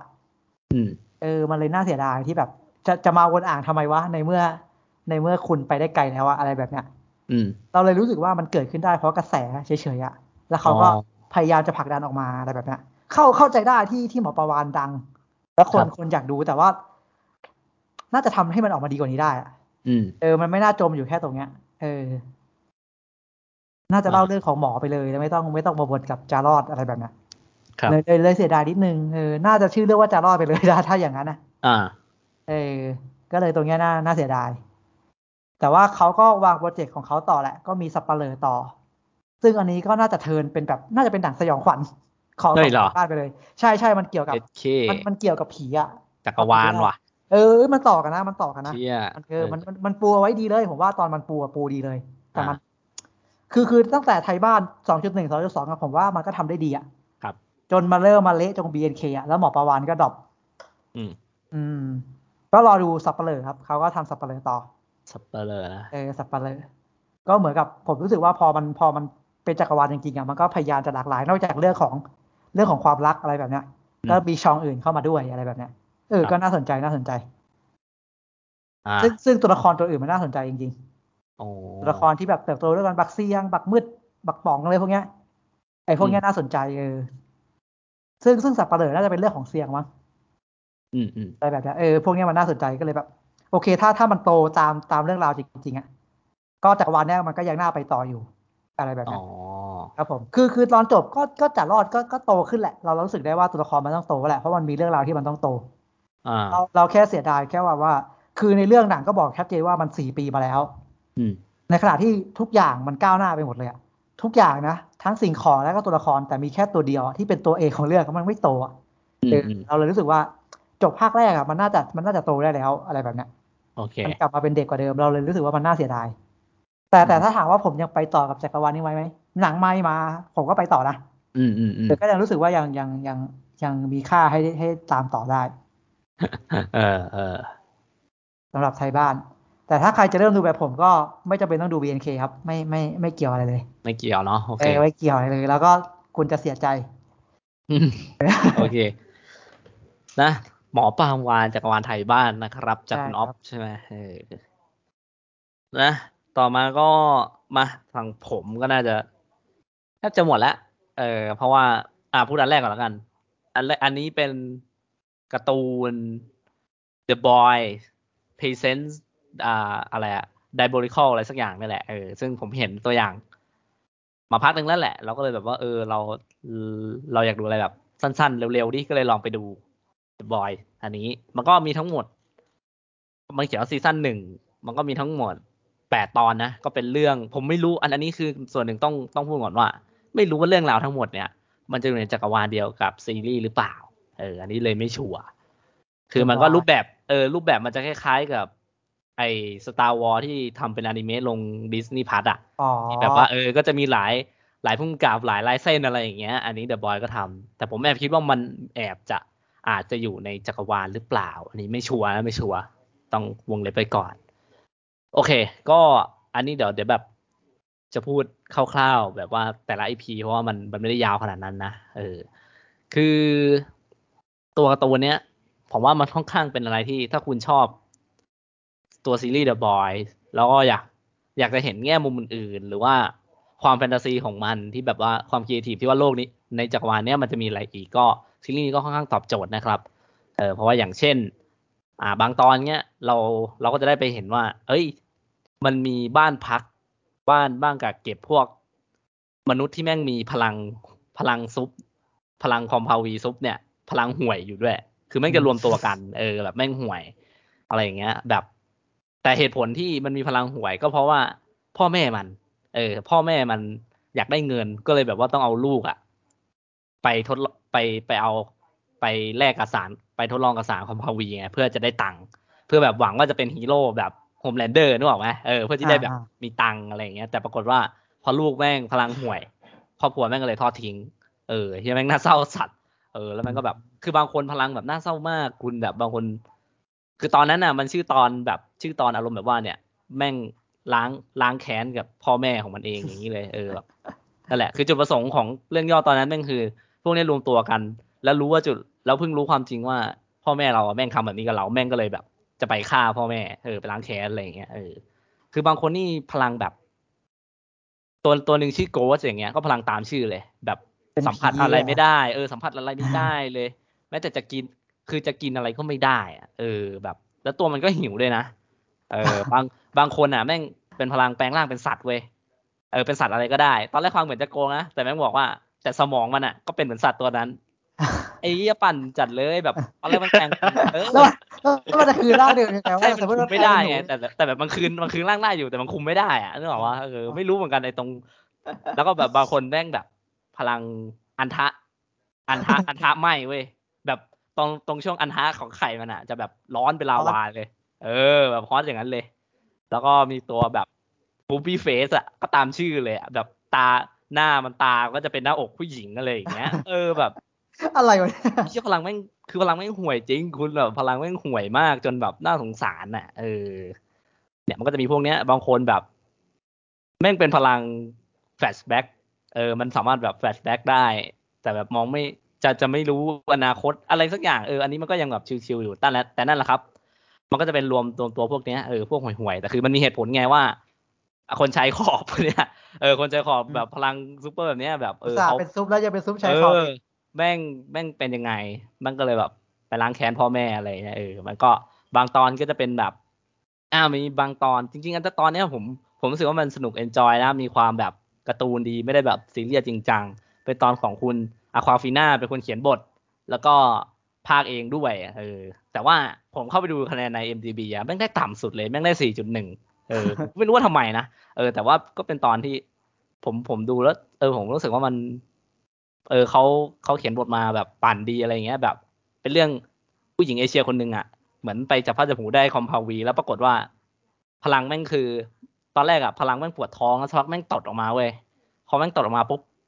ปรากฏว่าแม่งมีขี้ก้อนหนึ่งอะแม่งแม่งมีชีวิต แม่งเป็นตัวมัน แล้วแม่งก็คุยกันเป็นเพื่อนกันเว้ยเออ อะไรอย่างเงี้ย เออแบบ เออเราเราก็แบบว่าเห็นว่าเฮ้ยเชี่ยพลังแม่งคือแบบเหมือนแม่งสร้าง เออแม่งมีสร้างตัวเองตัวตนอะเออแต่คราวเนี้ยอันนี้คือ spoil เลยเพราะมันไม่ได้อะไรขนาดนั้นเป็นการ์ตูนดู คือ พอไปหลังๆใช่ไหมมันมันคือโดนตามล่ากับไอ้เหี้ยตัว The Deep เออเออตัวป่า แล้วมันอืมเสือกหนีไปไปแบบหนีไปผจญเจอกันที่ท่อท่อน้ำอะเออท่อน้ำทิ้งที่ใต้ดินเราอะครับ ปรากฏว่าจริง ๆ แล้วอะฉากกำลังคลายแม็กเลยคือ The Deep กำลังจะซัดแล้วแบบไอตัวขี้นั้นก็แบบบอกว่าเนี่ยจริง ๆ แล้วอะเธอมีพลังมากกว่านั้น อ๋อนางเอกมันก็เลยเพิ่งรู้ว่าไอ้เหี้ยจริง ๆ แล้วอะเราแม่งพลังเราอะไม่ได้มีแค่แบบโคนโคนร่างเราลงในขี้แต่พลังแม่งคือบังคับขี้ทั้งหมดที่อยู่บนโลกใบนี้ เออแม่งก็เลยแบบ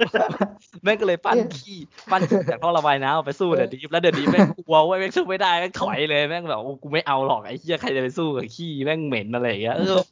เหี้ยปั่นมากอะไรอก็ย่างปัดเงี้ยจริงอะเออปั่นจริงแบบผมชอบนะแม่งแบบเออความพินาศเขียนบทมาอะไรเงี้ยเออแบบ บ้าบอมาอะแล้วก็เป็นตอนสุดท้าย ตอนสุดท้ายที่คนน่าจะชอบสุด เพราะว่ามันเป็นเรื่องราวของ Homelander ก็ตอนช่วงที่แบบทีวิวแรกๆเออทีวิวแรก ๆ เลย เป็นช่วงแบบวัยรุ่นที่เพิ่งมาเพิ่งประกาศเลยว่า เออว่าเนี่ย เราจะมี Homelander มาจอยอะไรอย่างเงี้ยครับ เราก็จะได้เห็นว่า เราก็จะได้เห็นนิดๆแหละนะ เพราะว่าตัวตัวแอนิเมชันอะมันมีแค่ประมาณสิบนาทีกว่าไง มันก็เลยแบบไม่ได้ลง detail อะไรมาก เราก็จะได้เห็นว่าช่วงนั้น Homelander อะ มันมันมีในความคิดยังไง มันก็เหมือนมันก็มันก็อยากจะเป็นเหมือนกัปตันอเมริกาจริง ๆ นั่นแหละเออแต่ว่าด้วยอดีตที่มันแบบหล่อเลี้ยงมา มันทำให้บางอย่างมันฝังอยู่ในใจมัน แล้วทำให้สัตว์ป่านั้นนะมันมันปลุกออกมา แล้วด้วยโครงสร้างระบบที่ทุกคนแม่งมีสคริปต์อะเออในโลก The Boys อะเออแม่งก็เลยแบบทำให้มันต้องจำนนที่จะต้องเป็น Homelander แบบในซีรีส์ที่เราเห็นอะไรอย่างนี้มากกว่า อ่า ก็ตอนนั้นก็ นั่นแหละครับก็เหมือนดู Invincible แหละก็จะเลือดสาดนิดนึง ส่วนตอนที่เหลือก็ก็สนุกครับก็ผมรู้สึกว่าก็มันก็นะ มันก็เป็นแอนิเมชันที่ดูแบบว่าฆ่าเวลาฆ่าเวลา แล้วก็สำหรับคนที่แฟนตาซีอยากจะรู้เรื่องราวกับจักรวาล The Boys นั่นแหละก็ลองไปรับชมกันดูนะ ที่ Amazon Prime นะครับผมอ๋อมันมันมันมีกี่ตอนครับ มันมีแปดตอนเออตอนละสิบกว่านาทีใช่สิบไหมเออสิบกว่านาทีไม่เกินนั้นเออไม่นานไม่นาน ชื่อเรื่องว่าอะไรคอยทีคเอ่รับอ The Boys Presents อ่าคำสุดท้ายผมไม่ชัวร์สับว่า Diabolical อะไรสักอย่างนั่นแหละอืมอืม โอเค ครับผม ก็จะเป็นอันนี้ เอ่อ ตอนแรกก็ไม่คิดว่าจะพูดยาวนะกะว่าจะปิดอีกเรื่องหนึ่ง เป็นไอการ์ตูนเหมือนกันก็ ของ Disney p l u s อะที่เขากำลังฮิตๆกัน เดี๋ยวนะ Turning Red ไอแพนด้าแดง อ๋อเฮนรี่เลสอ่า ใช่ อันนี้แหละ โอ้อันนี้คือผมชอบมาก อ่า เรื่องเรื่องย่อผม คร่าวๆว่า เอ้ยผมต้องถามว่าตัวละครอะ มันอ่านว่าเมยหรือว่าเหมยวะที่เขาเรียกมันออกเสียงมันออกที่จริงมันน่าจะออกถ้าเป็นเอเชียน่าจะออกเสียงว่าเหมยนะเหมยเอรี่อเพราะมันเออคิดเหมยรี่อะเออใช่ผมไม่ชัวร์ก็คือแบบเอาเอาออกเสียงเหมยรี่ก็ได้เออเหมยลี่อะไรทั้งอย่างเออ ซึ่งอ่าเอาเรื่องเรื่องย่อคร่าวๆของ Turning Red แพนด้าแดงก็คือเหมือนเหมยลี่นี่แหละแบบสาวน้อยวัยสิบสามปีเนาะกับวัยรุ่นของเขาที่แบบ รู้ว่าแบบ เออ ตัวเองแม่งชอบอะไรแล้วอะแบบเออผมชอบนะ ตัวละครแบบเนี้ย รู้ว่าตัวเองเป็นยังไงอยู่กับฝูงเพื่อนยังไง แต่คือแบบก็ไม่พ้นที่ต้องต้องอยู่กับคำสาปของตระกูลอะเออ จนทำให้แบบจะพัดจะผงวันหนึ่งเขาแม่งกลายร่างเป็นแพนด้าแดงตัวยักษ์เลย เออแบบที่โปสเตอร์บอก ซึ่งแต่คือแพนด้าแดงเนี่ยแม่งจะมันระงับได้ก็คือต้องการที่แบบตัวเหมยลี่เนาะก็ต้องแบบควบคุมอารมณ์ตัวเอง เออ ไม่ให้แบบ เออ ไม่ไม่ให้ไม่ให้โกรธเกลี้ยว ไม่ให้มีอารมณ์ต่อสิ่งเล้าอะไรอย่างเงี้ยเอออะไรอย่างเงี้ยถึงถึงจะทำให้ร่างแพนด้านั้นหายไป แต่คือมันก็ไปขัดกับพอยของเขาจุดประสงค์ของวัยรุ่นนะนะเขาเขาอะก็อยากจะไปดูงานคอนเสิร์ตของหนุ่มหล่อที่วงที่ชื่อว่าซีทาวแต่แม่งเสือกมีห้าคนนะ Four Town เออ Four Town แม่งแม่งเสือกมีห้าคนอะไรเงี้ยเออมันก็เลยแบบก็กลายเป็นเรื่องวุ่นวายที่เพื่อนๆต้องมาช่วยอะไรอย่างเงี้ยครับเออซึ่งเชี่ยผมชอบมากเลยเว้ยคุณออฟตอนผมดูแล้วแบบ เยี่ยผมร้องไห้เลยนะคือผมอะพื้นฐานคือผมอะก็ไม่ได้แบบว่าเป็นครอบครัวแบบนั้นนึกออกปะแต่ผมรู้สึกว่าสิ่งที่มันทัชแม่งคือเรื่องเรื่องการที่แม่งรู้ตัวตนแล้วมันต้องเก็บกดไว้ในบางทีอะไรอย่างเงี้ยเออ คือไม่ได้อยู่จุดนั้นนะแต่เสือกอินกับมันเฉยเลย แล้วผมรู้สึกว่าไอ้เหี้ยผมไม่รู้นะว่าเรื่องอื่นอะเพราะว่าผมไม่ค่อยได้ดูของดิสนีย์หรือพิกซ่าไงว่า ผมรู้สึกว่าเรื่องนี้แม่งเจ๋งตรงที่ว่าเขาแม่งเอา เอาแบบว่าวัฒนธรรมเก่าของของเอเชียที่เป็นในเรื่องอะ มองเหมือนเหมือนเอามาตีแผ่เหมือนมองเหมือนว่ามันเป็นตัวร้ายในในเรื่องราวนี้เลยอะนึกออกปะแล้วผมรู้สึกว่ามันมันกล้าพูดดี ผมว่าสิ่งที่แม่งเออสิ่งที่แม่งดีแม่งควรที่จะพูดกันออกมาเออมันควรที่จะพูดออกมา แล้วปรากฏว่าแม่งเสือกอยู่ในเรื่องนี้ไงเออ มันอยู่ในแอนิเมชันดิสนีย์พิกซ่าเนี่ย เข้าสิ่งนี้มาพูดอะผมว่าเออแม่งแม่งน่าทึ่งดี แล้วมันสนุกมากเลยตัวหนังแบบสนุกมาก ตอนแรกเราก็นึกว่าแบบเอ้ยมันจะกะมันจะเป็นหนังที่มีตัวร้ายแบบของมันแบบ แบบปกติอะเออเหมือนที่เคยดูแต่ปรากฏว่าไม่ใช่ว่ะ เออแม่งเขาเอาเรื่องวัฒนธรรมแบบนั้นมาพูดเออวัฒนธรรมเอเชียนี่คือเห็นได้ชัดมากผมเชื่อว่า คนไทยส่วนใหญ่อินนะหมายถึงว่าคนไทยส่วนใหญ่น่าน่าจะชอบกับเรื่องนี้ก็คือ มันเป็นอะไรที่พูดกันตรงๆอะ ผมชอบผมชอบการพูดกันตรงๆของตัวละครนะแบบบางที การการนำเสนอซีนที่แบบว่า กูจะทำแบบนี้ไงแม่กูชอบแบบนี้เออแบบว่าผมรู้สึกว่ามันมันมันไม่ค่อยได้ได้ถูกสะบดออกมา ผมรู้สึกว่าเป็นหนังที่ใช้คำว่าสะบด ได้ได้อย่างสนุกเลย ก็ก็ได้นะสำหรับเรื่องเดอะเอ่อเรื่อง turning red เนี่ยเออแพนด้าแดงอะเราเลยชอบมากไม่ไม่คิดว่าเขาจะ ส่วนหนึ่งที่ชอบก็เพราะว่าไม่คิดว่าเขาจะจะจะเอาตัวร้ายเป็นสิ่งเนี่ยเอออันนี้สำหรับผมเลย ผมไม่รู้ไงว่าเรื่องอื่นเขามีแบบนี้หรือเปล่าเออคุณออฟว่าไงเรื่องนี้เห็นคุณก็ดูใช่ไหมใช่ผมดูผมดูอืมคือคือพิกซ่ายุคหลังๆ ผมว่ามันมันไม่ต้องมันไม่ต้องยิ่งใหญ่แล้วอะหมายถึงว่าปกติพิกซ่ามันจะต้องไปผจญภัยแล้วมันก็ต้อง สู้กับอะไรสักอย่าง อืมอืมถูกปะใช่แต่ว่ายุคหลังๆยุคหลังก็มีก็มีไปสู้กับอะไรสักอย่างออกผจญภัยเงี้ยแต่ว่ามันก็มีเราก็เห็นอย่างแบบเอ็นกันโตหรืออย่างอย่างลูก้าอะไรแบบเนี้ย เรารู้สึกว่ามันเริ่มหันมาสนใจ มันมาสนใจแบบวัฒนธรรมอื่นๆที่ไม่ใช่อเมริกาแล้วอะมันไปยุโรปมันไปแอฟริกันแล้วมันก็มาเอเชียอะไรแบบเนี้ยอืมอืมแล้วแล้วกับมันก็ไม่ได้สู้กับอะไรที่มันยิ่งใหญ่ไปกว่า เรื่องของตัวเองอะอ่าเออ แล้วแล้วผมผมผมชอบอย่างหนึ่งก็คือรู้สึกว่า อันเนี้ยมันผู้กำกับเขาเป็นคนเอเชียนะคุณอ๋อ Domee Shi Domee Domee Shi มั้งอ่า อ่า น่าจะเป็นงานแรกของเขาเลยแล้วแล้วงานหลังๆ เรารู้สึกว่าพิกซ่าเลิกเลิกเป็นคนแก่แอ๊บเด็กอะเข้าใจปะอ๋อคือคือผู้กำกับพิกซ่ามันจะวนไม่กี่คนหรอกเว้ย มันจะเป็นพวกปีเตอร์เบิร์ดอะไรพวกเนี้ยไม่กี่คนอ่าที่แบบยุครุ่นลูกเรืองของเขาแล้วเขาก็วนกลับมาทำใหม่ แล้วก็วนกลับมาทำใหม่เป็นเก้าอี้ดนตรี เป็นอืมชายผิวขาวทำกันไม่กี่คนอะอืมแล้วเขาก็อายุเยอะกันแล้วอะ มันถึงเวลาให้ให้กับเลือดใหม่อะอืมอืมเราเลยรู้สึกว่า เอ้ย พอพอมันเป็นเลือดใหม่อะเราเราเราสัมผัสได้เลยว่า Turning Red อะไอเชี่ยมันคือเสียงของเด็กจริง ๆ อะอืมอืมเออ มันไม่ต้องเป็นผู้ใหญ่แอปเด็กแล้วอะมันคือเสียงของเด็กจริง ๆอะที่แบบเออจะตะโกนบอกว่า เออว่าว่าเราเจออะไรเรามีปัญหาอะไร เชี่ยเออเออ แล้วผมรู้สึกว่ามันมันมีมันมีความเป็นส่วนตัวของผู้กำกับด้วย เพราะว่าหนังมันย้อนไปถึงปี 2002 ตอนนั้นอะตัวละครที่อายุ 13 ถ้าสมมติมันตรงกับผู้กำกับจริงๆปัจจุบันผู้กำกับก็ต้องอายุประมาณ33อะไรแบบเนี้ยอะเหมือนกับโอเคเล่าย้อนไปว่าแบบ เออเนี่ยวัฒนธรรมเอเชียมันเป็นแบบนี้เออเออคนคนเอเชียส่วนใหญ่จะเป็นแบบนี้โดยเฉพาะผู้หญิงอะเราจะต้องเป็นแบบนี้เว้ยมเราจะต้องอย่างงู้นพ่อแม่ก็จะทำพ่อแม่ทำอย่างงู้นอย่างนี้ให้เราประคบผมเรา เพราะเขาบอกว่าเขาให้ความรักเออแต่แต่แต่เขาก็มอบความคาดหวังกับความอึดอัดมาให้เราอะไรแบบเนี้เอยอเออเออ เราต้องแบกรับสิ่งนี้เอาไว้อะไรเงี้ยวัฒนธรรมเรา มันไม่เหมือนกับ วัฒนธรรมเขาอะไรแบบเนี้ยอืมเราไม่เหมือนเด็กอเมริกาที่แบบสามารถแสดงออกได้มีความคิดเออสร้างสรรค์ที่จะต้องนั่นได้ เออเด็กเด็กเอเชียก็จะแบบแฮ่ๆตั้งใจเรียนเก่งแล้วแม่สั่งอะไรมาก็ครับครับครับอะไรแบบเนี้ยอืมอืมอืมเออเราต้องเราต้องเก็บกดเอาไว้อะไรแบบเนี้ยอืมเออผมว่ามันเป็นการกู่ร้องสำหรับยุคสมัยใหม่อะเราเราเชื่อว่าในพลังใหม่เว้ยแล้วเราก็รู้สึกว่า เออมันมันมันถึงเวลาแล้วว่าที่ที่ที่ ไอไอวัฒนธรรมที่มันกดทับจากรุ่นสู่รุ่นนะมันต้องหมดไปอืมแล้วผมชอบใช่ชอบพอยต์ในตอนสุดท้ายมากๆ ที่ที่สุดท้ายแล้วมันก็บอกชัดเจนว่าเออเนี่ยที่ที่แม่ตั้งใจทำทุกอย่าง เพราะว่าแม่พังกับยายมาเออแล้วแม่แม่ไม่อยากจะมาพังกับลูก แต่สิ่งที่แม่ทำแม่ก็แม่ก็ทำแบบเดียวกับยายหรือเปล่าอืมอะไรอย่างเงี้ยอืมอืมแค่แค่แม่คิดว่าทำแบบนี้แล้วมันจะดีกว่าอะไรแบบเนี้ยครับเราเราเลยชอบความกู่ร้องของเด็กรุ่นใหม่ การกู่ร้องที่แบบว่าเออหนูชอบผู้ชายก็ก็บอกแม่ไปว่าหนูชอบผู้ชาย อะไรแบบเนี้ย เออเราเลยรู้สึกว่ามันเออ เราเราชอบมากในหรอกที่แบบว่าหนูหนูชอบผู้ชายหนูชอบจริงคอนเสิร์ตหนูชอบเต้น แล้วตอนใช่เนี้ยหนูอายุสิบสามแล้วเออฝันไปเถอะแม่ที่แม่จะควบคุมหนูได้อีกต่อไปแล้วอะเออเออเออเราชอบจริงการกู่ร้องมากๆ หรือการใช่ที่ใช้พันด้าแดงในการแบบเราเราจะไม่ทิ้งไม่ทิ้งตัวตนอะเราเออเป็นสัญลักษณ์กันเราแล้วเออเราเราจะเราจะยังอยู่กับมันอะเรามีหลายเฉดสีแม่เราไม่ใช่ผ้าขาวของแม่หรอกอืมเออ ตอนเด็กผมก็เคยมีอย่างเงี้ยแต่เราก็บอกไม่ได้เราก็อยากจะบอกแม่แม่อยากไปดูหนังว่ะอยากไปเล่นเกมอะไรแบบเอเนี้ยอเออใช่เชื่อว่าตอนเด็กๆอะเวลาผมจะซื้อการ์ตูนอะซื้อหนังหรืออะไรก็แล้วแต่อะผมไปซื้อที่ร้านซีดีใช่ปะเออผมต้องเก็บใส่เสื้อเว้ย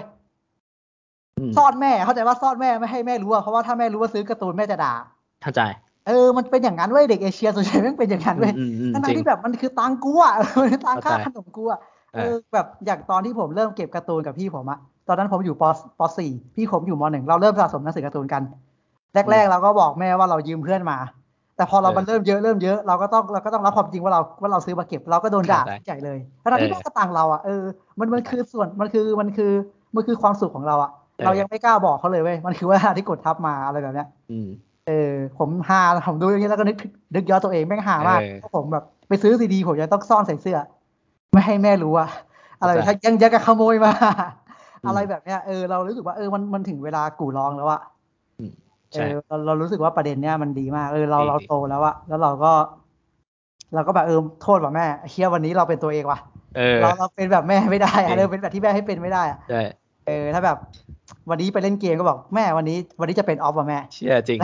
นั่นคือการพูดออกมาเผมชอบมากวันนี้จะเป็นออฟกับเลแม่ยไม่ได้เป็นไม่ได้เป็นออฟของแม่เป็นออฟของออฟอะจริงเออไปเล่นเกมแล้วนะแม่อะไรแบบเนี้ยเออมันมันมันน่าจะเป็นอย่างเงี้ยเออมันน่าจะเป็นอย่างเงี้ย เราเลยรู้สึกว่าเออมันมันคือการกู่ร้องว่ะ แล้วแล้วเรารู้สึกว่าผู้กำกับเขาก็เขาก็สืบสานวัฒนธรรมเรารู้สึกว่ามันมีความเป็นเซเลอร์มูนเยอะมากอืมภาพเมืองเอยด้วย character เพื่อนๆแล้วผมรู้สึกว่า character แม่งเฟี้ยวมาก ไม่ว่าจะเป็นตัวเพื่อน หรือว่าตัวญาติๆเขาอะที่มากับยายอะไรพวกใช่เนี้ยใช่เอเอออเรารู้สึกว่าเขาก็สร้างสรรค์มาเฟี้ยวมาก แล้วที่สำคัญเลยหนังมันสนุก ใช่ครับเออสำคัญที่สุดเลยหนังมันสนุกเออแบบสนุกมากจริงแล้วก็ดูแล้วก็เข้าใจอะก็ทะก็ก็ทัชชิ่งเยอะมาก เพราะว่า มันพูดถึงวัฒนธรรมเด็กเอเชียครับแล้วเราเราก็เป็นเด็กเอเชียถึงแม้เราจะเป็นผู้ชายเขาเล่าเรื่องผู้หญิงก็ตาม แต่เรารู้สึกว่ามันเออมันก็ใกล้เคียงอะกับสิ่งใช่ครับที่ที่ที่มันเจออะไรแบบเนี้ยจริงเออเราก็เลยรู้สึกว่าเออเขาเขาเขาเข้าใจเด็กเขาเข้าใจแล้วเขาก็อยากจะร้องอยากจะพูดสิ่งนี้ออกมาอืมเราไม่ได้พูดเพื่อเพื่อทำลายทำลายความสัมพันธ์แม่กับลูกนะอืมเราพูดเพื่อลบล้างวัฒนธรรมการกดทับนี้ออกไป แล้วก็อืมประสานโลกใหม่กับโลกเก่า ใช่ เพื่อเพื่อเป็นยุคใหม่อะยุ คใหม่ที่มันดีกว่าเดิมอะครับ เออเทรนนิ่งเลสมาเลยมันเลยสำหรับผมรู้สึกว่าเอ้ยเชื่อแม่งสนุกดีจริงแล้วเราก็ชอบเราก็ชอบมากๆ คือนะคือทุกทุกคนอะถ้าสมมติถูกเลี้ยงมาอย่างเข้มงวดอะเราก็จะแบบไม่อยากทำให้พ่อแม่ผิดหวังอะเราก็จะเคารพเคารพในสิ่งที่เขามอบให้เราอะส่งเราไปเรียนพิเศษนู่นนี่นั่นอะไรแบบเนี้ย แต่สิ่งสำคัญเลยอะคุณต้องเคารพตัวเองด้วยเคารพตัวเอง เออใช่เออต้องเคารพตัวเองด้วยเออถ้าคุณคุณคุณทำได้อย่างที่แม่ต้องการ คุณอยากเป็นหมอทั้งที่คุณชอบเล่นดนตรีอะไรแบบเนี้ย เออคุณยังไงชีวิตของคุณก็ต้องอยู่กับคุณไปตลอดอะอืมเออคุณก็ต้องเป็นตัวคุณอะคุณต้องหาใช่ที่ทางของตัวเองอยู่แล้วอะใช่ครับเออยังไงคุณก็ต้องเคารพตัวเองว่ะไม่งั้น ไม่งั้นก็ ผมไม่รู้จะมีชีวิตไปทำไมอะถ้าคุณต้องเป็นคนอื่นอะเออ เออนั่นแหละครับจริงรนนิ่งเลสแพนด้าแดง อันนี้นุกดูยังอะ หรือว่านุกยังยังไม่ได้ครับดูยังไม่ได้ดูอ๋อโอเคยังไม่ได้โอเคคิดจะดูเลยอ๋อโอเคนะก็ดูได้เอ้ยอะยังไงเซอร์ไพรส์ที่ทั้งสองคนชอบมาก ผมชอบผมชอบเอออาจจะคือชอบจริงชอบจริงคือคือปกติพิกซ่าผมผมไม่ไม่ไม่ไม่มีไม่ชอบหรอกมีแค่ชอบมากกับชอบน้อยขนาดแบบ Luca หรือ Encanto ที่คนไม่ค่อยชอบกันผมก็โอเคอืมผมรู้สึกว่ามันมันมีเรื่องที่มันจะเล่าแล้วมันก็ก็เล่าออกมาอะไรแบบเนี้ย แบบเหมือนกับผมชอบเวลาเด็กมันกู่ร้องอะไรสักอย่างอะเออเออเออเออผมรู้สึกว่ามันมีเรื่องเล่ามันมีสตอรี่แล้วมันบางครั้งมันก็เป็นเรื่องที่ที่เราอาจจะเคยเจอหรือว่าใช่เพื่อนครับเราเคยเจอแล้วเราเออเราเราเราก็อยากรู้ว่าแบบ เออมันมันจะต้องทำยังไงอะไรเงี้ย ผมรู้สึกว่าแม่งเราฟังพูดแทนผมในตอนเด็กอะเออ มันนั่นเป็นคือการกระตะโกนออกมาแทนผมอะเฮียไอ้ตอนเด็กอืมอะไรแบบเนี้ยจริงก็ส่วนใหญ่ส่วนใหญ่ที่ทำมาก็ก็ก็ไม่ค่อยเหม็นหรอกหมายถึงของพิซซ่าอืมก็จะมีแค่แบบชอบมากชอบน้อยอะไรแบบเนี้ยเออซะซะส่วนใหญ่ ซึ่งซึ่งเรื่องนี้ค่อนข้างชอบ เพราะว่าอย่างที่บอกอย่างที่พูดไป เสียดายที่สุดเลยก็คือมันไม่ได้ฉายโรงอะทำไมวะทำไมเรื่องนี้ถึงไม่ได้ฉายโรงวะทั้งที่ตอนแรกก็ก็อยู่ในโปรแกรมฉายแล้วก็ถอดออกไม่เข้าขใจนาดแบบพวกเอ็นกันโตอะไรยังได้ฉายโรงเลยอะถูกปะเออเรื่องนี้ไม่ได้ฉายน่าเสียดายน่าเสียดาย ถ้าได้ดูในโรงคงคงมันกว่านี้มันมีฉากที่มันมันเยอะอะเออผมบอกเลยมันมีฉากมันมันเยอะ อืมจริง อืมโอเค Turning Red นะอืมแพนด้าแดงเนี่ยเออลองไปชื่อไทยรับชมกันชื่อไทยปะมันเหมือนจะมีนะแต่ผมไม่ชัวร์จำไม่ได้ เอนั่นแหละอ นั่นแหละก็ดูได้คือหนังคือหนังมันน่ารักดีหนังน่ารักดี แล้วก็สนุกดี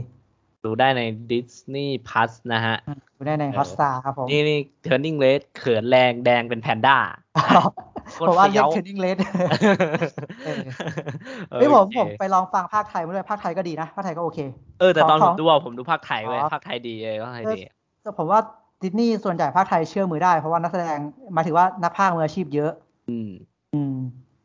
ผมผมแบบดูไปครึ่งหนึ่งแล้วผมลองสลับฟัง อืมเออแล้วก็แบบเลือกซีนฟังก็โอเคก็โอเค โอเคอ่าอะจริง โอเค Turning Red นะครับ นั่นก็เป็นคอนเทนต์สุดท้ายละที่ผมได้ดูทั้งหมด แล้วรู้สึกว่าชอบสุดด้วยเอออืมนะโอเค คุณนุ๊กว่าไงเออไปต่อขอพูดถึง Peacemaker หน่อยอ๋อลืมลืมพูดถึงในเทปก่อน โอเค โอเค อืม ก่อนดูไม่ไม่ ไม่ได้คาดหวังนะ แต่ก็สนใจประมาณหนึ่ง รู้สึกว่า เออดูอีพีแรกจบเราก็ชอบกว่าที่คิดมากเลย รู้สึกว่าดีกว่าที่คิดไว้เยอะ จากที่เห็นในตัวอย่าง แต่ไม่ไม่ค่อยชอบไอ้นี่เขาเท่าไหร่วะไอ้มันเป็นเทรนด์หรือไงวะไอ้เบลอหนักๆเนี่ยเบลอแบ็กกราวเยอะๆเนี่ยไม่รู้ตามเออแซกแบบเปล่าเออเหมือนตัวแซกเลยผมคิดว่าน่าจะเหมือนที่เอ็มอธิบายในเออเอออาร์มี่ไออาร์มี่อะเลยเออเออมีโรเดตอะ เออเราคิดเหมือนกันปะว่ามันเหมือนเหมือนกันปะในวอร์เนอร์เขาคิดมาเปล่าในแบบเนี่ย Peacemaker ทำทำแบบเทพดิอะไรแบบเอเนี้อยมีฟิลเหมือนนะ แต่ผมว่าอาร์มี่หนักกว่าว่ะสำหรับผมอะโอ้เออโอ้อันนี้ผมว่าก็ไม่ค่อยชอบแล้วนะอืมเออ แต่ก็ซีจีเนียนเนียนกว่าที่คิดมากอืมที่แรกคิดว่าน่าจะเห็นที่ผมคิดว่ามันน่าจะไม่ค่อยดีเท่าไหร่ตอนเห็นในตัวอย่างเพราะ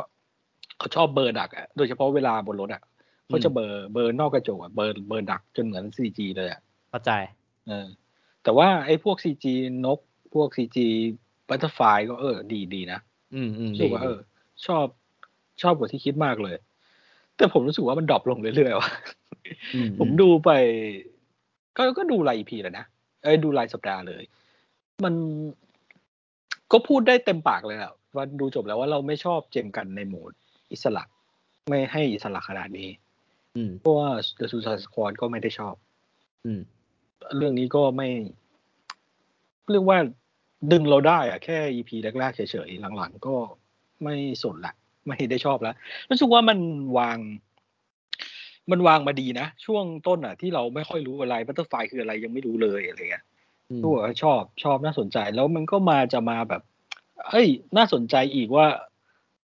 ตกลง Butterfly มันดีหรือไม่ดีเราเชื่อ ไอ้ทีมนี้ได้หรือเปล่าอะไรเงี้ยตรงนั้นก็วางมาอย่างดีเลยนะรู้สึกว่าเออน่าสนใจ แต่พอไปมันอืมวางอะไรวะวะสุดท้ายก็ลงตามเหมือนเดิมพ้นห้วนอะไรเงี้ยรู้สึกว่าอืมไม่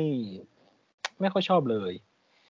แล้วรู้สึกว่าใส่เพลงมาไม่ work ทุกเพลงเลยอืมไม่ชอบคือผมก็ฟังบ้างนะไอ้พวกเอ่อ school metal heavy metal แต่ทำไมเรื่องนี้ไม่อินเลย ไม่ชอบสักเพลงยกเว้นเพลง opening credit แค่นั้นอืมที่เหลือรู้สึกใส่มาแล้วก็ไม่รู้จะใส่มาทำไมอะไรเงี้ยครับ ส่วนไอ้ที่คนเขาชมเยอะ ผมว่าก็มันก็อยู่ในระดับแค่ก็โอเคอะ ผมไม่ได้รู้สึกว่ามันดีมากมายอะไอ้เรื่องของความสัมพันธ์ ความเป็นมนุษย์ความมีหัวใจของตัวละครอืมอืมผมรู้สึกว่ามันมันเฉยๆกว่า แค่แค่โอเคอะ ไม่ได้ไม่ได้ดี ส่วนที่ดีคือ รู้สึกว่ามัน มันมันกล้า มันกล้าเล่น ผมรู้สึกว่ามันมีความเป็นส่วนตัวประมาณหนึ่งของเจมส์กันอะ อืม คือผมไปฟังฟังพวกนักรัฐศาสตร์เขาพูดถึงเรื่องนี้กันเขาว่ามัน มันเอาตอนนั้นออกมายังไม่กี่ EP นะเขาบอกว่ามันมีกลิ่นของ anti-woke เว้ยอืมอืมอืม an anti พวกเอ่อพวกตื่นรู้อะไรอย่างเงี้ย ครับ เออ ผมรู้สึกว่าเอออันเนี้ยน่าสนใจเออไปฟังเขาพูดมารู้สึกว่าเออน่าสนใจมันก็มีกลิ่นประมาณนั้น แต่มันก็ไม่ไม่ได้แรงมากนะอืมรู้สึกว่าอืมเสียดายที่มัน ก็ยัง James Gunn ก็ยังยังพยายามจะให้มันซอฟต์ผมกลับรู้สึกว่าเป็นจุดอ่อนด้วยซ้ำนะ ที่เขาพยายามจะให้ตัวละครมันมีชีวิตจิตใจมีเอ่อความสัมพันธ์มีความเป็นมนุษย์อะไรเงี้ยผมรู้สึกว่าเรื่องนี้กลับกลายเป็นจุดอ่อนด้วยซ้ำอืม ที่ใส่เข้ามาแล้วเราควรจะได้ความดิบอะไรกว่านี้เราควรจะได้ความ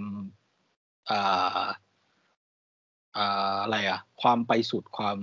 บ้าบอคอแตกอะแต่เราเออพอมันเลี้ยวกลับมาให้ ให้ต้องมีความเป็นมนุษย์ ความผูกพันเอ่ออมมีหัวใจอะไรเงี้ย ผมก็รู้สึกว่าเป็นจุดอ่อนที่ที่ทำให้ผมไม่ชอบเจมส์กันในโหมดนี้เท่าไหร่อ่าผมรู้สึกว่า เอาใครไปคุมนะ อย่าปล่อยเจมส์กันอิสระแบบสองเรื่องนี้อะไรเงี้ยอ๋อเออซึ่งซึ่งก็รู้สึกว่าเราเป็นส่วนน้อยว่ะ คนอื่นเขาชอบกันทั้งสองเรื่องเลยอะไรเงี้ยอืมแต่เราเราเฉยๆอะเราไม่ค่อยชอบเทเกอร์ยังยังดูเรื่อยๆได้กว่า The Suicide Squad นะรู้สึกว่า The อืม Suicide Squad ผม ไม่ไม่ค่อยชอบเลย ก็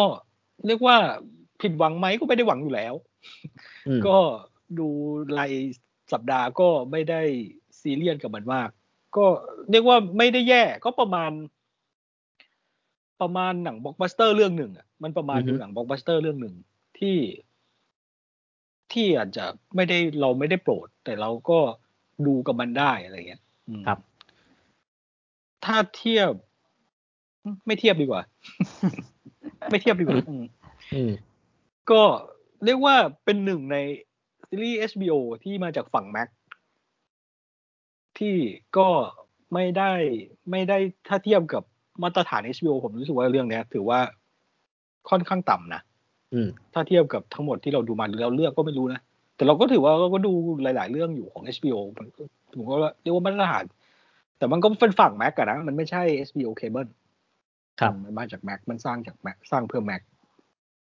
แล้วก็อีกเรื่อง HBO เหมือนกัน จำไม่ได้ว่า Mac ไหม น่าจะ Max เหมือนกันแหละ ก็คือ Hacks อ่า Hacks Limited ปะวะ แต่มันเป็นซีรีส์ตลก อืม อืม เรื่อง Hacks ไม่รู้มีชื่อไทยไหม ซีรีส์ไม่น่ามีมั้ง เป็นซีรีส์ อ่า เป็น stand-up comedy สแตนด์อัพคอมเมดี้คุณ เขาชื่ออะไรวะ มีใครรู้จักปะชื่ออะไรนะมีใครเคยเห็นโปสเตอร์เรื่องนี้ไหมไม่เรื่องอะไรคุณไม่แม่อะออฟฟิศทาวอะแม่ของแม่ออฟฟิศทาวอะเดี๋ยวละโอ้โหแม่ของแม่อะโอ้จำชื่อไม่ได้จีนสมาร์ทจีนสมาร์ทเอเหรออเออเออจีนเดี๋ยวเออจีนจีนจีนสมาร์ทจีนจีนสสมาร์ทมาร์ทเธอเป็น เธอก็แก่แล้วล่ะ เป็นครับ stand-up comedy อ่าอ่าเป็น stand-up comedy ที่ก็ก็อยู่ในเวกัสก็ กำลังก็ชีวิตก็เรื่อยๆก็ไปตกเย็นมาก็ไปแสดงอะไรอย่างเงี้ยอืมอืม ก็มีโชว์มีโชว์ประจำประจำอยู่โรงแรมอยู่คาสิโนที่ เออก็ไปทุกสัปดาห์อะไรเงี้ย อืม แล้ว แล้วเริ่มเรื่องก็คือ ไอ้โรงแรมมันก็จะปลดจะถอดรายการของเธอออกอืมเขาจะไปเอาไอ้นี่มาแทนเว้ยไอ้ มันมันมันอ่านว่าอะไรไอ้ lip sync ไอ้ Pentatonix อะไรสักอย่างใน YouTube อะที่มันทำคน lip sync เป็น beatbox อะเคยเห็นปะเออนั่นแหละ แล้วจะไปเอาพวกพวกนั้นมาแทน แล้วเธอก็ไปดู มันก็คล้ายๆกับว่ามันก็จะเสียสีเป็นรุ่นใหม่อะไรประมาณเนี้ย เออ คนคนไม่ค่อยเข้าใจอะไรเงี้ยแล้วเธอก็มีปัญหากับไอ้เจ้าของโรงแรมนั้นเว้ย แล้วมันภาพมันมันก็ตัดไปที่ ตัดไปที่นางเอก ซึ่งเป็นเด็กวัยรุ่น อืม เป็นเด็กวัยรุ่น เธอไปไอ้นี่มา ไปทวิตเสียสีสว สว ก็คือสมาชิกสภาเลยนะ สวสมาชิกวุฒิสภาเอออืมสมาชิกวุฒิสภา แล้วเธออะคล้ายๆกับว่าก็ไม่ได้งาน เป็นนักเขียนเพราะไปทวิต แซลสวอืมแล้วก็เหมือนโดนเพื่อนแบนอะไรเงี้ยเออ แล้วเธอไม่ชอบเดบบ้ากลายเป็นว่าไอ้ผู้จัดการส่วนตัว ส่งให้เธอไปเขียนให้เดบบ้าเขียนมุกตลกเขียนอะไรเงี้ยอืมอ่าเออแล้วสิ่งที่มันจะเล่นก็คือ มันเล่นว่า ไอ้นางเอกไอ้ผู้หญิงวัยรุ่นเนี่ยเอวาเนี่ย เอวาเนี่ย มันเล่นมันเล่นเรื่องไอ้นี่เว้ยเล่นเรื่องว่ามิเลเนียลพวกเด็กเจนว ที่ไม่มีความสามารถอะไรเลย แล้วก็เรียกร้องโน่นนี่อะไรอย่างเงี้ยคือไอเอวาเนี่ยก็ก็ทำอะไรไม่ได้เลยนะ ก็หลังจากที่เออผู้จัดการส่งไปให้ไปเขียนให้เอวาเนี่ยเอยเอวาส่งเอวาให้ไปเขียนให้เดบ้าเนี่ย ก็ก็ต้องไปงอเดบ้าป่ะซึ่งตัวเองก็ไม่ได้ชอบเดบ้าหรอก คือเกลียดด้วยซ้ำอะไรเงี้ย เออ แล้วกลายเป็นว่าก็ต้องต้องมางอเว้ย ซึ่งตัวเองก็หยิ่งก็หยิ่งในความวัยรุ่นอะ เออ ก็หยิ่งแต่ แต่ก็ต้องมางอก็ต้องมาของานอะไรเงี้ยซึ่งเดบ้าก็ก็อีโก้สูงเหมือนกันก็คนหยิ่งมากๆเหมือนกันอะอืมคือมันก็เล่นแบบว่าคนหญิงสู้คนหญิงอะแต่ว่ากลายเป็นว่ามันเป็นซีรีส์ออกจะไปกลิ่นเลสเบี้ยนอะไรอย่างเงี้ยอ่าที่สองคนนี้มันมีความสัมพันธ์กัน ที่ไม่ได้ชัดเจนหรอกก็ประมาณอ่า เจ้านายกับลูกน้องอะไรประมาณเนี้ยอืม ถ้าเทียบความรู้สึกคือ ถ้าเทียบ HBO เป็น A24 เรื่องเนี้ยจะเป็น A24 ของโซเฟียโคปปลาอืมอืม ก็ค่อนข้างผิดหวังประมาณหนึ่ง ดูแล้วก็ไม่ไม่ได้ชอบมาก แต่ก็รู้สึกว่าคล้ายพีซเมเกอร์เลย EP แรก ๆ รู้สึกว่าประเด็นมันเอาเราอยู่ว่ะ รู้สึกว่ามันน่าสนใจว่ะ มันมันเล่นเรื่องอ่าเด็กวัยรุ่นที่ เรียกร้องมีความต้องการอะไรอย่างเงี้ยโวกผู้โวกผู้ตื่นรู้อะไรอย่างเงี้ยอืมแต่ว่าพิสูจน์ตัวเองไม่ได้ ไม่ได้มีความสามารถจริง ๆ อะไรอย่างเงี้ยอืมแล้วก็ต้องไปอยู่กับพวกเก่าๆอะไรเงี้ย ต้องไปต้องไปช่วยพวกเก่าจริง ๆ ต้องไปทำงานกับตัวเก่าจริง ๆ อะอะไรอย่างเงี้ยเออรู้สึกว่ามันมันทำอะไรหลายอย่างที่ ที่รู้สึกว่าหลังๆมา HBO มันเขียนตัวละครมา advance มากเลยว่ะอะไรเงี้ยอืมรู้สึกว่าเออ หลังๆมารู้สึกว่าตัวละคร HBO มึง advance มากเลยอะไรเงี้ย แต่ก็รู้สึกว่าอันเนี้ยเป็นส่วนที่ชอบ ที่เหลือก็เฉยๆนะไม่ไม่ได้ชอบเรียกว่าไม่ได้ชอบเลยอะไม่ใช่เรื่องที่ชอบเลย แต่ก็ดูจนจบได้ เพราะอะไรไม่รู้เหมือนกันอืมแต่ก็ดูจนจบได้ ถามว่าเชียร์ไหมก็เรียกว่ามันเบาๆอะ เป็นเรื่องที่เบาๆ ถ้าใครชอบเอ่อ วงการเบื้องหลัง stand up comedy อะไรเงี้ยอืมอืมก็เชียร์อยู่ แล้วก็ไปดูความบือหวาของเวกัสเลยอะอ๋อแล้วก็มีกลิ่นเลสเบี้ยนเลยอะอืมอืมอืมแฮกแฮกใช่ไหมใช่แฮกโอเคโอ้โอเค มีต่อไปก็คุณอ๊อฟต่อไหม ปิดของท้ายผมหรือว่าก็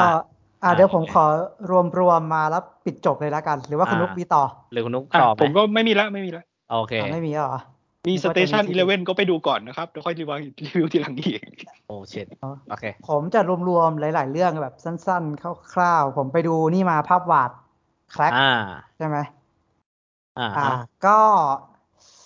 ก็ตอนไปดูก็ก็ไม่ได้คาดหวังอะไร เพราะว่าฟังเอ็มพูดแล้วก็ก็ดูเอ็มมันไม่ไม่นั่นเท่าไหร่ไม่จอยเท่าไหร่ ไม่ค่อยจอยอะก็ผมไปดูตอนก็ไปดู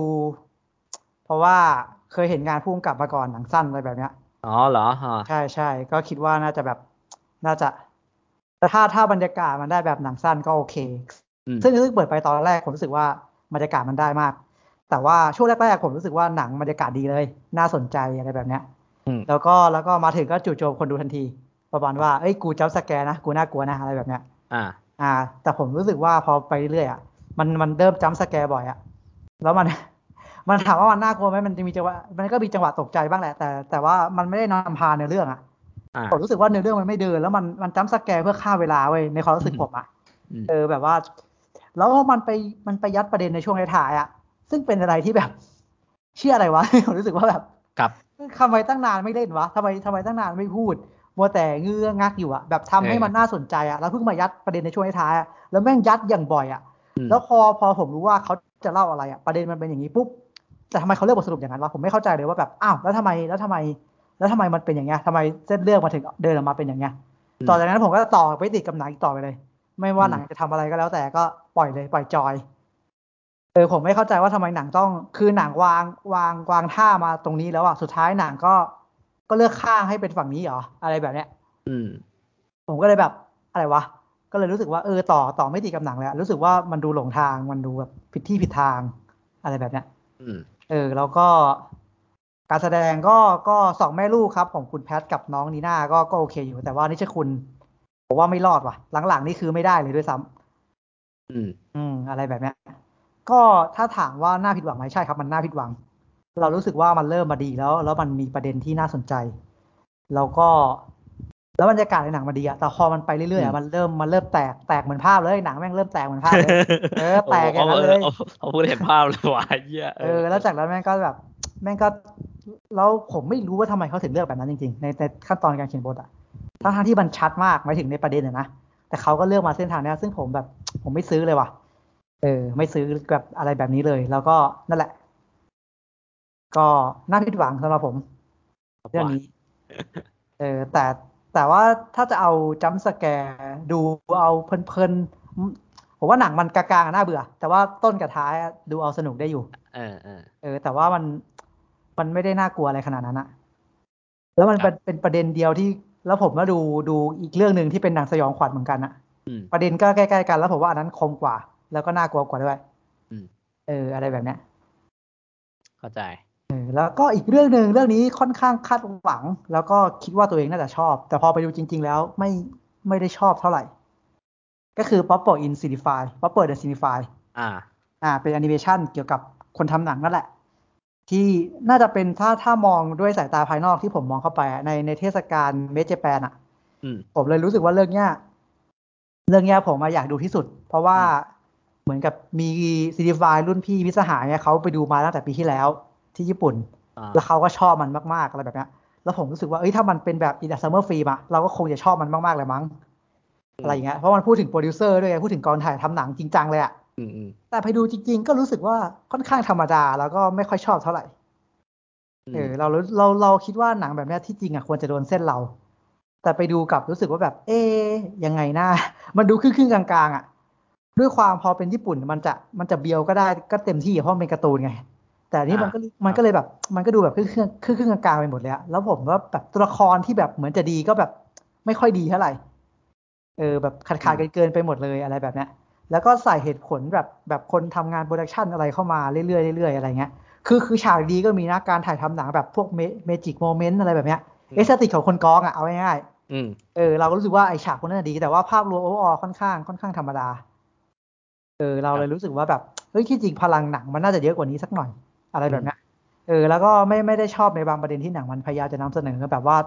ยุคสมัยใหม่ หนังต้องไม่เกินเก้าสิบนาทีอะไรแบบเนี้ยอ่า เออซึ่งซึ่งผมรู้สึกว่าไม่ไม่จำเป็นอืมแล้วแล้วใช่หนังเรื่องเนี้ยมันก็เก้าสิบนาทีด้วยเว้ยมันอ๋อมันพยายามที่จะทำให้แบบอย่างนั้นนะเออแล้วผมรู้สึกว่านี่ไง พอมึงตั้งใจให้หนังมึงเก้าสิบนาทีอะมันเลยเล่าตัวละครไม่ครบทุกตัวอ่า คือคือมันโเก็พยายามจะพูดประเด็นว่าแบบเนี่ยอุ้ยฉากนี้กูชอบมากเลยแต่กูต้องตัดออกเพราะว่าหนังกูต้องเก้าสิบนาทีอะไรแบบเนี้ยอ๋อเออซึ่งผมว่าถ้าถ้าถามผมผมว่าไม่ไม่จำเป็นอืมหนังคุณจะยาวกี่นาทีก็ได้ ถ้า ถ้าคุณมั่นใจว่าหนังคุณเจ๋งพออืมคุณไม่จำเป็นต้องหักห้ามใจเพื่อทิ้งฟุตบางฟุตไปเพื่อเพื่อเล่าเล่าบางฟุตเพื่อให้มันอยู่ใน scope เก้าสิบนาที เพื่อเอาใจคนดูหนังสมัยใหม่อะผมว่าถ้าหนังคุณเจ๋งพอก็ก็สามารถเล่ากี่นาทีก็ได้ว่าคุณดูเวนเจียนดิล่อไปหกร้อยกว่าล้านแล้วสามชั่วโมงเออ มันยังเล่าได้เลย ถูกปะเอออมใช่ผมว่ามันไม่ เออ แล้วมันก็มันรู้สึกว่าผมรู้สึกว่ามันขับเน้นประเด็นเนี้ยเยอะมาก แล้วพอหนังจบก็อ๋อหนังเรื่องนี้ก็เก้าสิบนาทีเนี่ยมึงเล่าไม่ครบอะไรแบบเนี้ยผมก็รู้สึกว่าเนี่ยที่กูไม่ชอบมึงเพราะมึงก็เล่าไม่ครบอะไรแบบเอเนี้ยอเออเออมึงจะพยายามทำไมอะไรเงี้ยแต่ว่า aesthetic ต่าง ๆ หรือว่าฉากมหัศจรรย์อย่างการ magic moment ในเรื่องหรือการตัดต่ออะไรแบบเนี้ย มันก็ทำดีแหละ แต่ผมอืมรู้สึกว่าสำหรับผมมาเรื่องเวลามันไม่ใช่ priority แรกอะอืม สำหรับการดูหนังอะใช่ป่ะไม่มันผมไม่จำเป็นต้องแบบเฮ้ยโอ้โหเก้าสิบนาทีเองนั่งดูดีกว่าอะไรแบบเนี้ยมันไม่ใช่อะอืมถ้าสมมติหนังเรื่องนี้มันยาวสองชั่วโมงแล้วผมอยากดูอะมันยาวกี่ชั่วโมงผมก็จะดูอะอืม aesthetic แรกที่ผมต้องการสิ่งแรกเลย priority แรกที่ผมต้องการจากภาพยนตร์ก็คือ สิ่งที่ผมอยากได้จากหน้าหนังอะที่ผมต้องการ เอออมผมอยากดู Summer Film ผมอยากได้พลังผมก็เอาไปไปเอาพลังอะไรแบบครัเนี้ยครับอืมผมอยากผมมาดูเรื่องเนี้ยผมอยากได้พลังแต่มันไม่ให้อะดิเพราะมันเวลาไม่พอ แล้วมันก็เล่าแบบขาดขาดๆเกินๆอะไรแบบเนี้ยอืม เออซึ่งซึ่งผมไม่รู้ว่าโปรดิวเซอร์ในเรื่องเนี้ยกับกับตัวผมอาจจะมองต่างกัน เพราะว่าผมไม่ได้เป็นโปรดิวเซอร์ไงผมก็เป็นแค่คนดูอ่าแต่ผมผมรับรู้ได้ว่าถ้าหนังเรื่องเนี้ยมันพยายามที่จะ 90 นาทีอะแล้วมันแล้วมันยังเล่าขาดอยู่อะผมว่าคุณไม่ประสบความสำเร็จแล้วอะในการทำหนังเออขึ้นมา เออ เออ อะไรแบบเนี้ยซึ่งก็เลยแบบมีความเห็นต่างกันอะไรแบบเนี้ยเออ ก็เลยก็เลยรู้สึกว่ามันมันผมยังรับรู้ได้ว่ามันยังไม่สมบูรณ์อะมันยังขาดบางสิ่งบางอย่างอยู่อะอืม เออ อะไรแบบเนี้ย ก็ก็ดูถามว่าสนุกไหมก็สนุกอยู่ครับ แต่ว่าแต่ว่าไม่ไม่ไม่อิ่ม อืม มันอร่อยแหละแต่มันยังอร่อยได้อีกอะอืมเออเหมือนกินหมูกระทะแล้วไม่มีน้ำจิ้มอะโอ้ยแซดเลยเออเออมันมันเศร้าเนาะกินหมูกระทะแล้วไม่มีน้ำจิ้มอะเออแบบนั้นอะ มันไม่ครบอะครับ แล้วก็อีกอีกอันนึงก็จะเป็นผมขอเล่าเป็นไตรภาคแมชชูตติ้งที่ผมค่อนข้างอยากนำเสนอ ซึ่งอืมซึ่งไม่ไม่เกี่ยวกันหรอกหมายถึงแต่ละเรื่องสามเรื่องอะไม่เกี่ยวกันหรอกแต่ว่าเล่าประเด็นเดียวกัน ก็คือเรื่องแรกก็คือ The Death Penthouse อ่าหนังของนาวิวัตอะครับอืมน่าจะยังมีรอบฉายอยู่ อ่าฝ่าวิกฤตวิ่งหนีตาย อ่าเห็นเห็นเห็นอ่าตัวอย่างละอ่าโอเคอ่า ก็เป็นหนังที่ว่าด้วยเรื่องราวของตัวละคร เอมี่เอมี่คาร์เนาะเป็นคุณแม่ คุณแม่เลี้ยงเดี่ยว มีลูกชายอืมมีลูกสองคน แล้วเธอเหมือนจะมีปัญหากับลูกชายนิดหน่อยตั้งแต่สามีเธอเสียไป เธอต่อไม่ติดกับลูกชายอะไรแบบนั้นแล้วแล้ววันนั้นเธอลางานครับ ผมเธอก็ออกไปวิ่งจ็อกกิ้งเหมือนทุกวันแหละตอนเช้าอะครับ แล้วมีคนแจ้งมาว่า โรงเรียนของเธอเกิดเหตุ mass shooting เกิดขึ้นอืมเกิดเหตุการณ์ยิงเกิดขึ้นอะไรอย่างเงี้ยเออก็เกิดเรื่องราวเธอต้องพยายาม พยายามหาทางหยุดเรื่องราวได้ให้ได้พยายามรู้ให้ได้ว่าลูกเธอ ลูกเธอปลอดภัยไหมลูกเธอเป็นยังไงอะไรแบบเนี้ยอืมเออก็ก็เป็นหนัง thriller เลยทำตัวเองเป็นหนัง thriller เลยครับ ว่าแบบคนคนหนึ่งที่วิ่งออกมาจากบ้านประมาณห้าไมล์อะ แล้วก็ต้องเลือกระหว่างวิ่งกลับบ้านเพื่อไปเอารถ หรือว่าวิ่งไปอีกประมาณห้าไมล์ระยะทางใกล้ๆกันเพื่อไปโรงเรียนอะไรแบบเนี้ยเออเออเออ แต่ว่าตอนเนี้ยเมืองล็อกดาวน์คือคือมันมันเออมันพยายามสร้างสถานการณ์ให้มัน make sense ว่าแบบเฮ้ยกูจะไม่วิ่งกลับบ้านเว้ยเพราะว่าไปเอารถแล้วอะเมืองมันล็อกดาวน์เว้ยรถติด เพราะว่ามันเรียก Grab มันเรียก Grab แล้ว Grab ไม่มา Grab มันก็โทรบอกว่ารถติดอะไรแบบเนี้ยเออมันก็ก็เบิกกับว่าตัวละครเนี่ยมีแค่โทรศัพท์เครื่องเดียว โอเคทำยังไงดีให้ลูกว่าให้รู้ให้รู้ว่าลูกปลอดภัย แล้วก็อือฮึก็ต้องวิ่งไปด้วยวิ่งไปไปโรงเรียนด้วยอะไรแบบเนี้ยอืมอืมเออก็สร้างสถานการณ์เป็นหนัง thriller ก็ก็เอาจริงๆ ตอนแรกตอนแรกคิดว่าจะจะไม่เท่าไหร่ เพราะว่าไปเห็นตัวอย่างแล้วรู้สึกว่าพอไปเห็นตัวอย่างอะแต่แต่ไปเห็นไม่ครบหรอกผมดูแบบผ่านโรงเฉยๆไงแบบไปนั่งดูหนังแล้วก็แบบตัวอย่างมาเล่นแล้วก็เลยหยิบโทรศัพท์มาดู ก็เลยรู้สึกแต่ว่าพอไปดูจริงผมว่าหนังมันสนุกกว่าที่คิดไว้เลย อ่า เออมันก็เล่นกับความโกลาหลแหละมันเล่นเล่นกับความโกลา หลของคนที่แบบเจอเรื่องร้ายๆเข้ามาพร้อมกันอะไรแบบเนี้ยครับ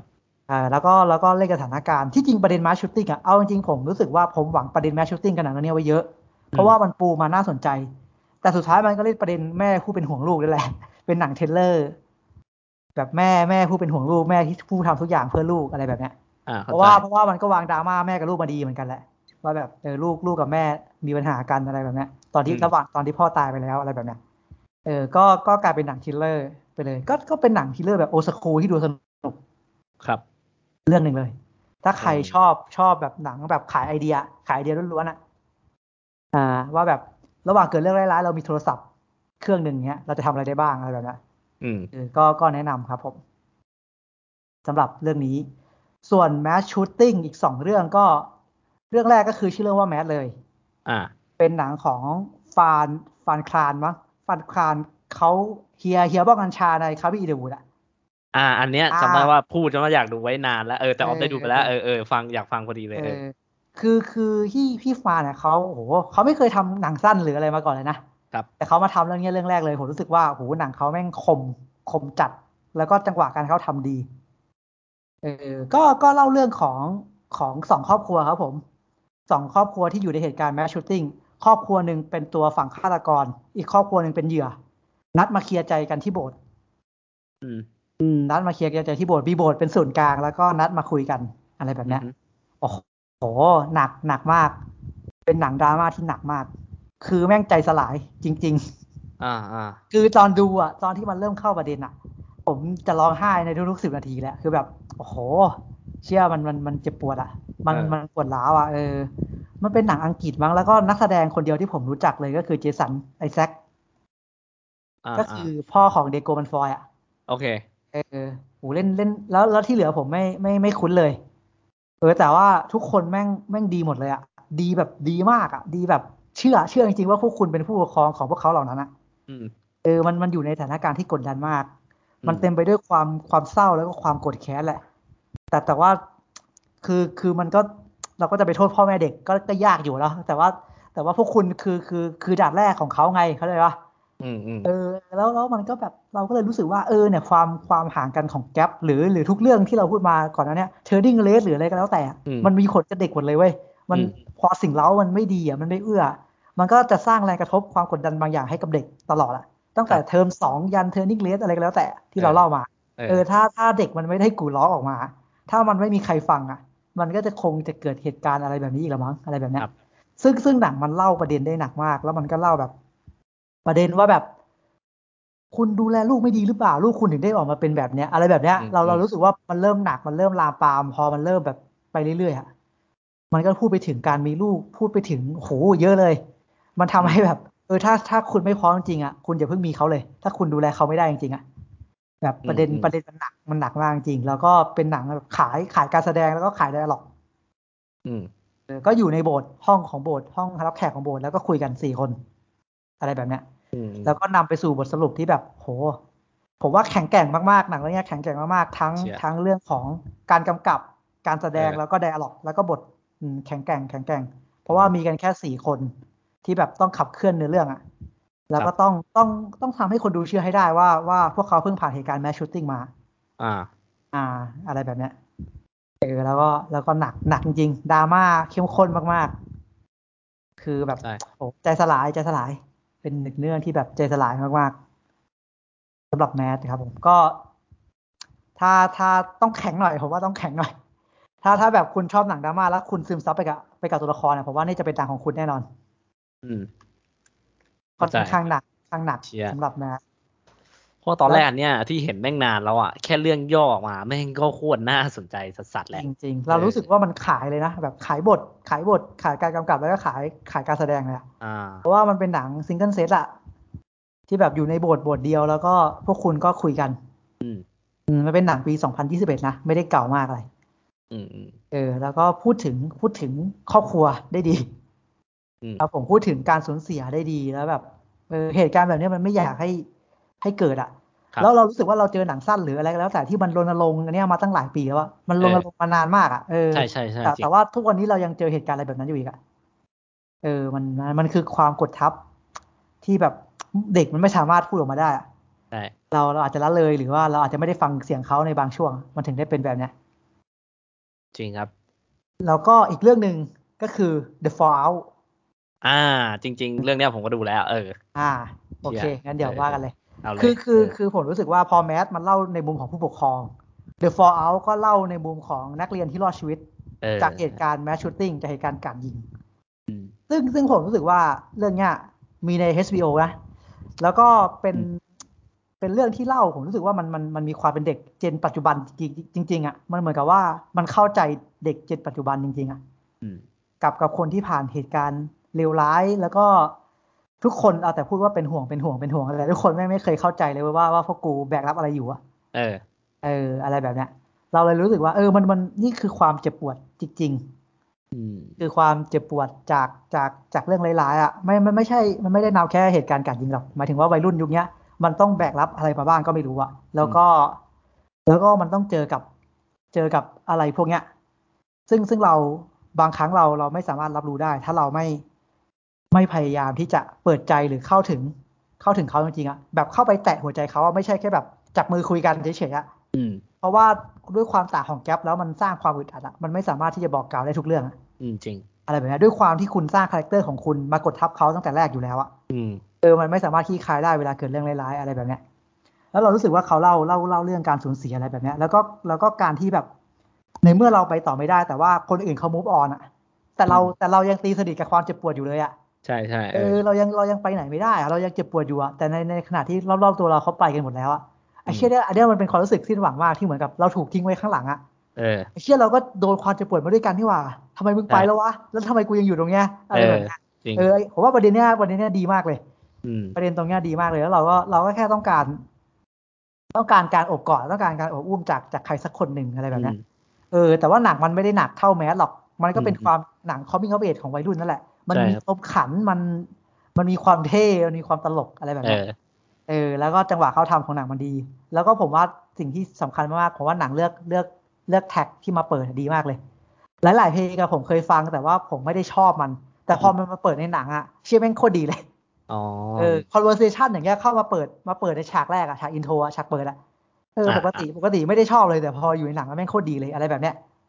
อ่าเอออะไรแบบเนี้ยเราก็เลยรู้สึกว่าเออมันก็เป็นหนัง coming of age เรื่องหนึ่งอะครับ ของเด็กบอปลายที่ที่เจอการสูญเสีย แล้วต้องต้องก้าวข้ามผ่านมันไปให้ได้ อืม อะไรแบบเนี้ยเออ แล้วมันก็พูดถึงพูดพูดถึงแกลบกับครอบครัวพูดถึงความเป็นพี่น้องอะไรเงี้ยได้ได้ดี การรับมือกับความเจ็บปวด แล้วแล้วผมว่าตอนจบของหนังก็ก็ค่อนข้างรุนแรง เพราะว่ามันค่อนข้างเป็นความจริง มันมันค่อนข้างพูดถึงความจริงที่ที่โหดร้ายอะไรแบบเนี้ยอืม เออ ก็ไม่ได้ไวใส่อะไรเท่าไหร่ แล้วก็ค่อนข้างหนักค่อนข้างหนัก ภาพรวมเลยผมเลยรู้สึกว่าดูดูต่อกันอะดี เพราะผมก็ดูต่อกันมาเรื่อยๆอ๋อก็เลยรู้สึกว่าเออเลยรู้สึกว่าเออประเด็นพวกเนี้ยมันมันค่อนข้างรุนแรง แล้วมันมันไม่ได้ถูกการถูกเอาใจใส่หรือเปล่า เราไม่ได้ถูกเราไม่ได้เล็กข้างในประเด็นเนี้ยเราไม่ได้เล็กข้างในประเด็นนี้ให้ดีพอหรือเปล่า เพราะว่ามันยังเกิดขึ้นต่อเนื่อง มันยังมีคนที่ถูก มันยังมีคนที่ถูกทิ้งไว้ข้างหลังอะมันยังมีคนที่ไม่ได้ถูกโอบกอดเอาไว้อยู่อะมากมายอะทั้งคนที่ลงมือแล้วก็คนที่สูญเสีย มันยังมีคนถูกทิ้งตรงนั้นไว้อีกเยอะ อะเออเอออะไรแบบเนี้ยผมเลยรู้สึกว่าเออ เราเว้ยนั่นแหละ ก็เลยรู้สึกว่าแบบเวลาเวลาวัยรุ่นมันกู่ร้องก็ต้องฟังมันไว้ยไม่ฟังมันมันก็จะเป็นอะไรแบบนี้แหละอืมเออ มันก็มันก็จะเหมือนกับเขาถูกทอดทิ้งอะครับ ก็จริง เออประมาณเนี้ยก็เลยรู้สึกว่าเออแต่ภาคแมสก็ก็มีประเด็นใกล้ๆกัน แล้วก็ความหนักเบาก็ต่างกัน แต่ผมก็รู้สึกว่ามันยังพูดถึงหลายๆสิ่งที่แบบใกล้เคียงกันมากๆ อย่างอย่างการอย่างการแบบเข้าใจเข้าใจหมายถึงว่าเข้าใจไปแตะที่หัวใจจริงๆอะอืม ไม่ใช่ไม่ใช่แค่จับมือแล้วบอกว่าแม่รักลูกแค่นั้นนะเออจริงเอเอออจริงหนังแม่งใช่แหละเออแม่งอย่างนั้นเลยครับผมเพราะว่าถ้าแม่งแค่จับมือคู่แล้วจบได้หนังแม่งจบตั้งแต่ครึ่งเรื่องแล้วนะอืมเฮียแม่งทำไม่ได้ไงเฮียคือคือเราจะเห็นคือตัวตนอะประเด็นเนี้ยเออประเด็นเนี้ยเราจะเห็นจากหลายเรื่องเลยนะแบบอืมจริงเทอร์นิ่งเลสก็บอกว่าแบบเออเราเราแบบแม่ก็แค่แบบแม่แม่ก็คงจะคิดว่าแม่เลี้ยงดูลูกมาอย่างดีที่สุดแล้วแหละเออแล้วก็ผ่านไปมองลูกตัวเอง แล้วก็อาจจะเข้าข้างตัวเองว่าลูกมีความสุขอะแต่ไม่รู้เลยว่ามันแบกอะไรไว้อยู่บ้าง อืมอะไรแบบเนี้ยเออนั่นแหละ จริงครับแค่ผยอมมรับอะเนาะยอมรับแล้วก็แต่หัวใจเหมือนที่ออฟบอกแม่งจริง ผมน้ำตาซึมเลยนะตอนดู for out ตอนคุยกับพ่อช่วงท้ายอะไรอย่างเงี้ยเออที่แบบ คือเหมือนเหมือนรอเวลานี้มาความรู้สึกผมอะความเพราะว่าในช่วงวัยนั้นด้วยของตัวละครอะเนาะใช่บางครับคนก็ที่แบบว่าเลี้ยงดูเราแล้วแบบใกล้ชิดเราที่สุดแม่งคือครอบครัวที่แบบ ครอบครัวแม่งต้องเป็นที่ที่ ต้องเป็นที่เป็นที่ safe zone อะที่จริงมันเป็นเออ safe zone ของเราอะใช่เออใช่แต่แต่ว่ามันไม่ใช่อีกต่อไปแล้วอะแล้วใช่เราทั้งทั้งที่แบบเขาควรจะเป็นคนที่เข้าใจเราที่สุด แต่ว่าเขาไม่รู้เลยเลยอะอืมจริงเออไม่รู้ว่าผิดที่เราหรือเปล่าที่เราไม่เปิดรับกับเขาด้วย หรือว่าผิดที่เขาไม่รับรู้เราอะไรเงี้ย ก็ต้องปรับจูนกันไปอืมมันก็ต้องเกิดการกู่ร้องอะเพื่อเพื่อใช่เพื่อเข้าใจกันอะเอออะไรจริงแบบเนี้ยนะ ระหว่างนั้นตัวละครมันก็หลงทางอะเนาะหลงทางเจ็บปวด บอบช้ำกับตัวเองเออแต่ก็นั่นแหละ ก็ต้องดูว่ามีใครไหมที่เห็นถึงตรงนี้จริงๆอะนะเดี๋ยวฟอร์เอาแม่งนำเสนอออกมา อืมวันเรื่องนี้ดี ก็ก็เหมือนกับเป็นการหยิบจับแมชชูตติ้งมาเพื่อเพื่อก้าวข้าม เพื่อเป็น coming of age แหละเพื่อก้าวข้ามความเจ็บปวดใช่ใช่อืมนะครับโอเคก็เป็นไตรภาคไตรภาคแมชชูตติ้งของผมเดี๋ยวที่จริงมันเป็นประเด็นที่ที่น่าสนใจมากเออๆกับการที่ใครสักคนหนึ่งออกมาทำอะไรแบบนั้น เพื่อระบายอะไรสักอย่างจริงเออมันมีเหตุผลแล้วครับเอาจริงๆแม่งใช่มีเหตุผลอืมันมันมันมันเต็มไปด้วยความเจ็บปวดนั่นแหละใช่ใช่เนาะอืมอืมเออคือแล้วที่ออฟพูดอะที่ว่าแม่งแม่งมีมานานแล้วแม่งจริงนะไอ้เหี้ยแม่งนานใช่สัตว์เลย แล้วทุกวันนี้แม่งก็ยังมีอีกอะเฮ้ยแม่งยังไงวะแสดงว่าเฮ้ยคนไม่ได้มองถึงปัญหาหรือแก้ไม่ตรงจุดหรือยังไงวะเออแปลกใจนะเออเราเราละเลยอะไรไปหรือเปล่าวะใช่ปะอืมกับใช่กับหนึ่งชีวิตที่ที่ที่ คือผมเวลาเวลาพูดถึงลูกเนี้ย มันจะมีหนึ่งชีวิตหนึ่งความฝันใช่ปะ ซึ่งซึ่งผมมองว่ามันแพงตลอดเวลาเลยเว้ยอืมด้วยวัยของผมตอนนี้รู้สึกว่าเอออยากมีลูกเหรอ มีลูกตอนนี้แม่งแพงมากเลยนะ เราเราจะดูแลเออหนึ่งชีวิตกับหนึ่งความฝันได้หรือเปล่าใช่เราจะจ่ายไหวหรือเปล่า ไม่ใช่แค่เม็ดเงินนะ คุณต้องทุ่มเทแรงกายแรงใจ จริง แล้วก็เวลาให้กับเขาอะและแค่ไหนอะถึงจะพอวะเออ ใช่ แล้ว แล้วถ้าคุณละเลยแม้แต่นิดเดียวอะนั่นแหละ เขาจริงเขาก็จะเล็กเขาไนจากสิ่งที่คุณเป็นอะใช่มาไม่มากก็น้อยอะแล้วเขาก็จะเป็นแบบนั้นอะจริงเวลาเราเห็นพ่อแม่ลูก พ่อแม่ตีเด็กอะ เวลาเขาโกรธเนี่ยแล้วเขาจะแบบทำไมถึงเป็นคนแบบนี้อืมเราเราถ้าเรามองในสายตาคนนอกเข้ามา เราจะรู้เลยว่าก็เล็กของไนจากคุณนั่นแหละอะอะไรแบบเนี้ยเออเออใช่มันต้องมีส่วนใดส่วนหนึ่งอะที่ซึมซับมาจากคุณนั่นแหละเอออะไรแบบเนี้ยเราเลยรู้สึกว่าที่จริงสถาบันครอบครัวมันสำคัญมากจริงๆเอออย่าอย่าได้ละเลย อะไรแบบเนี้ยฟังเยอะๆแล้วก็คุยกันเยอะๆ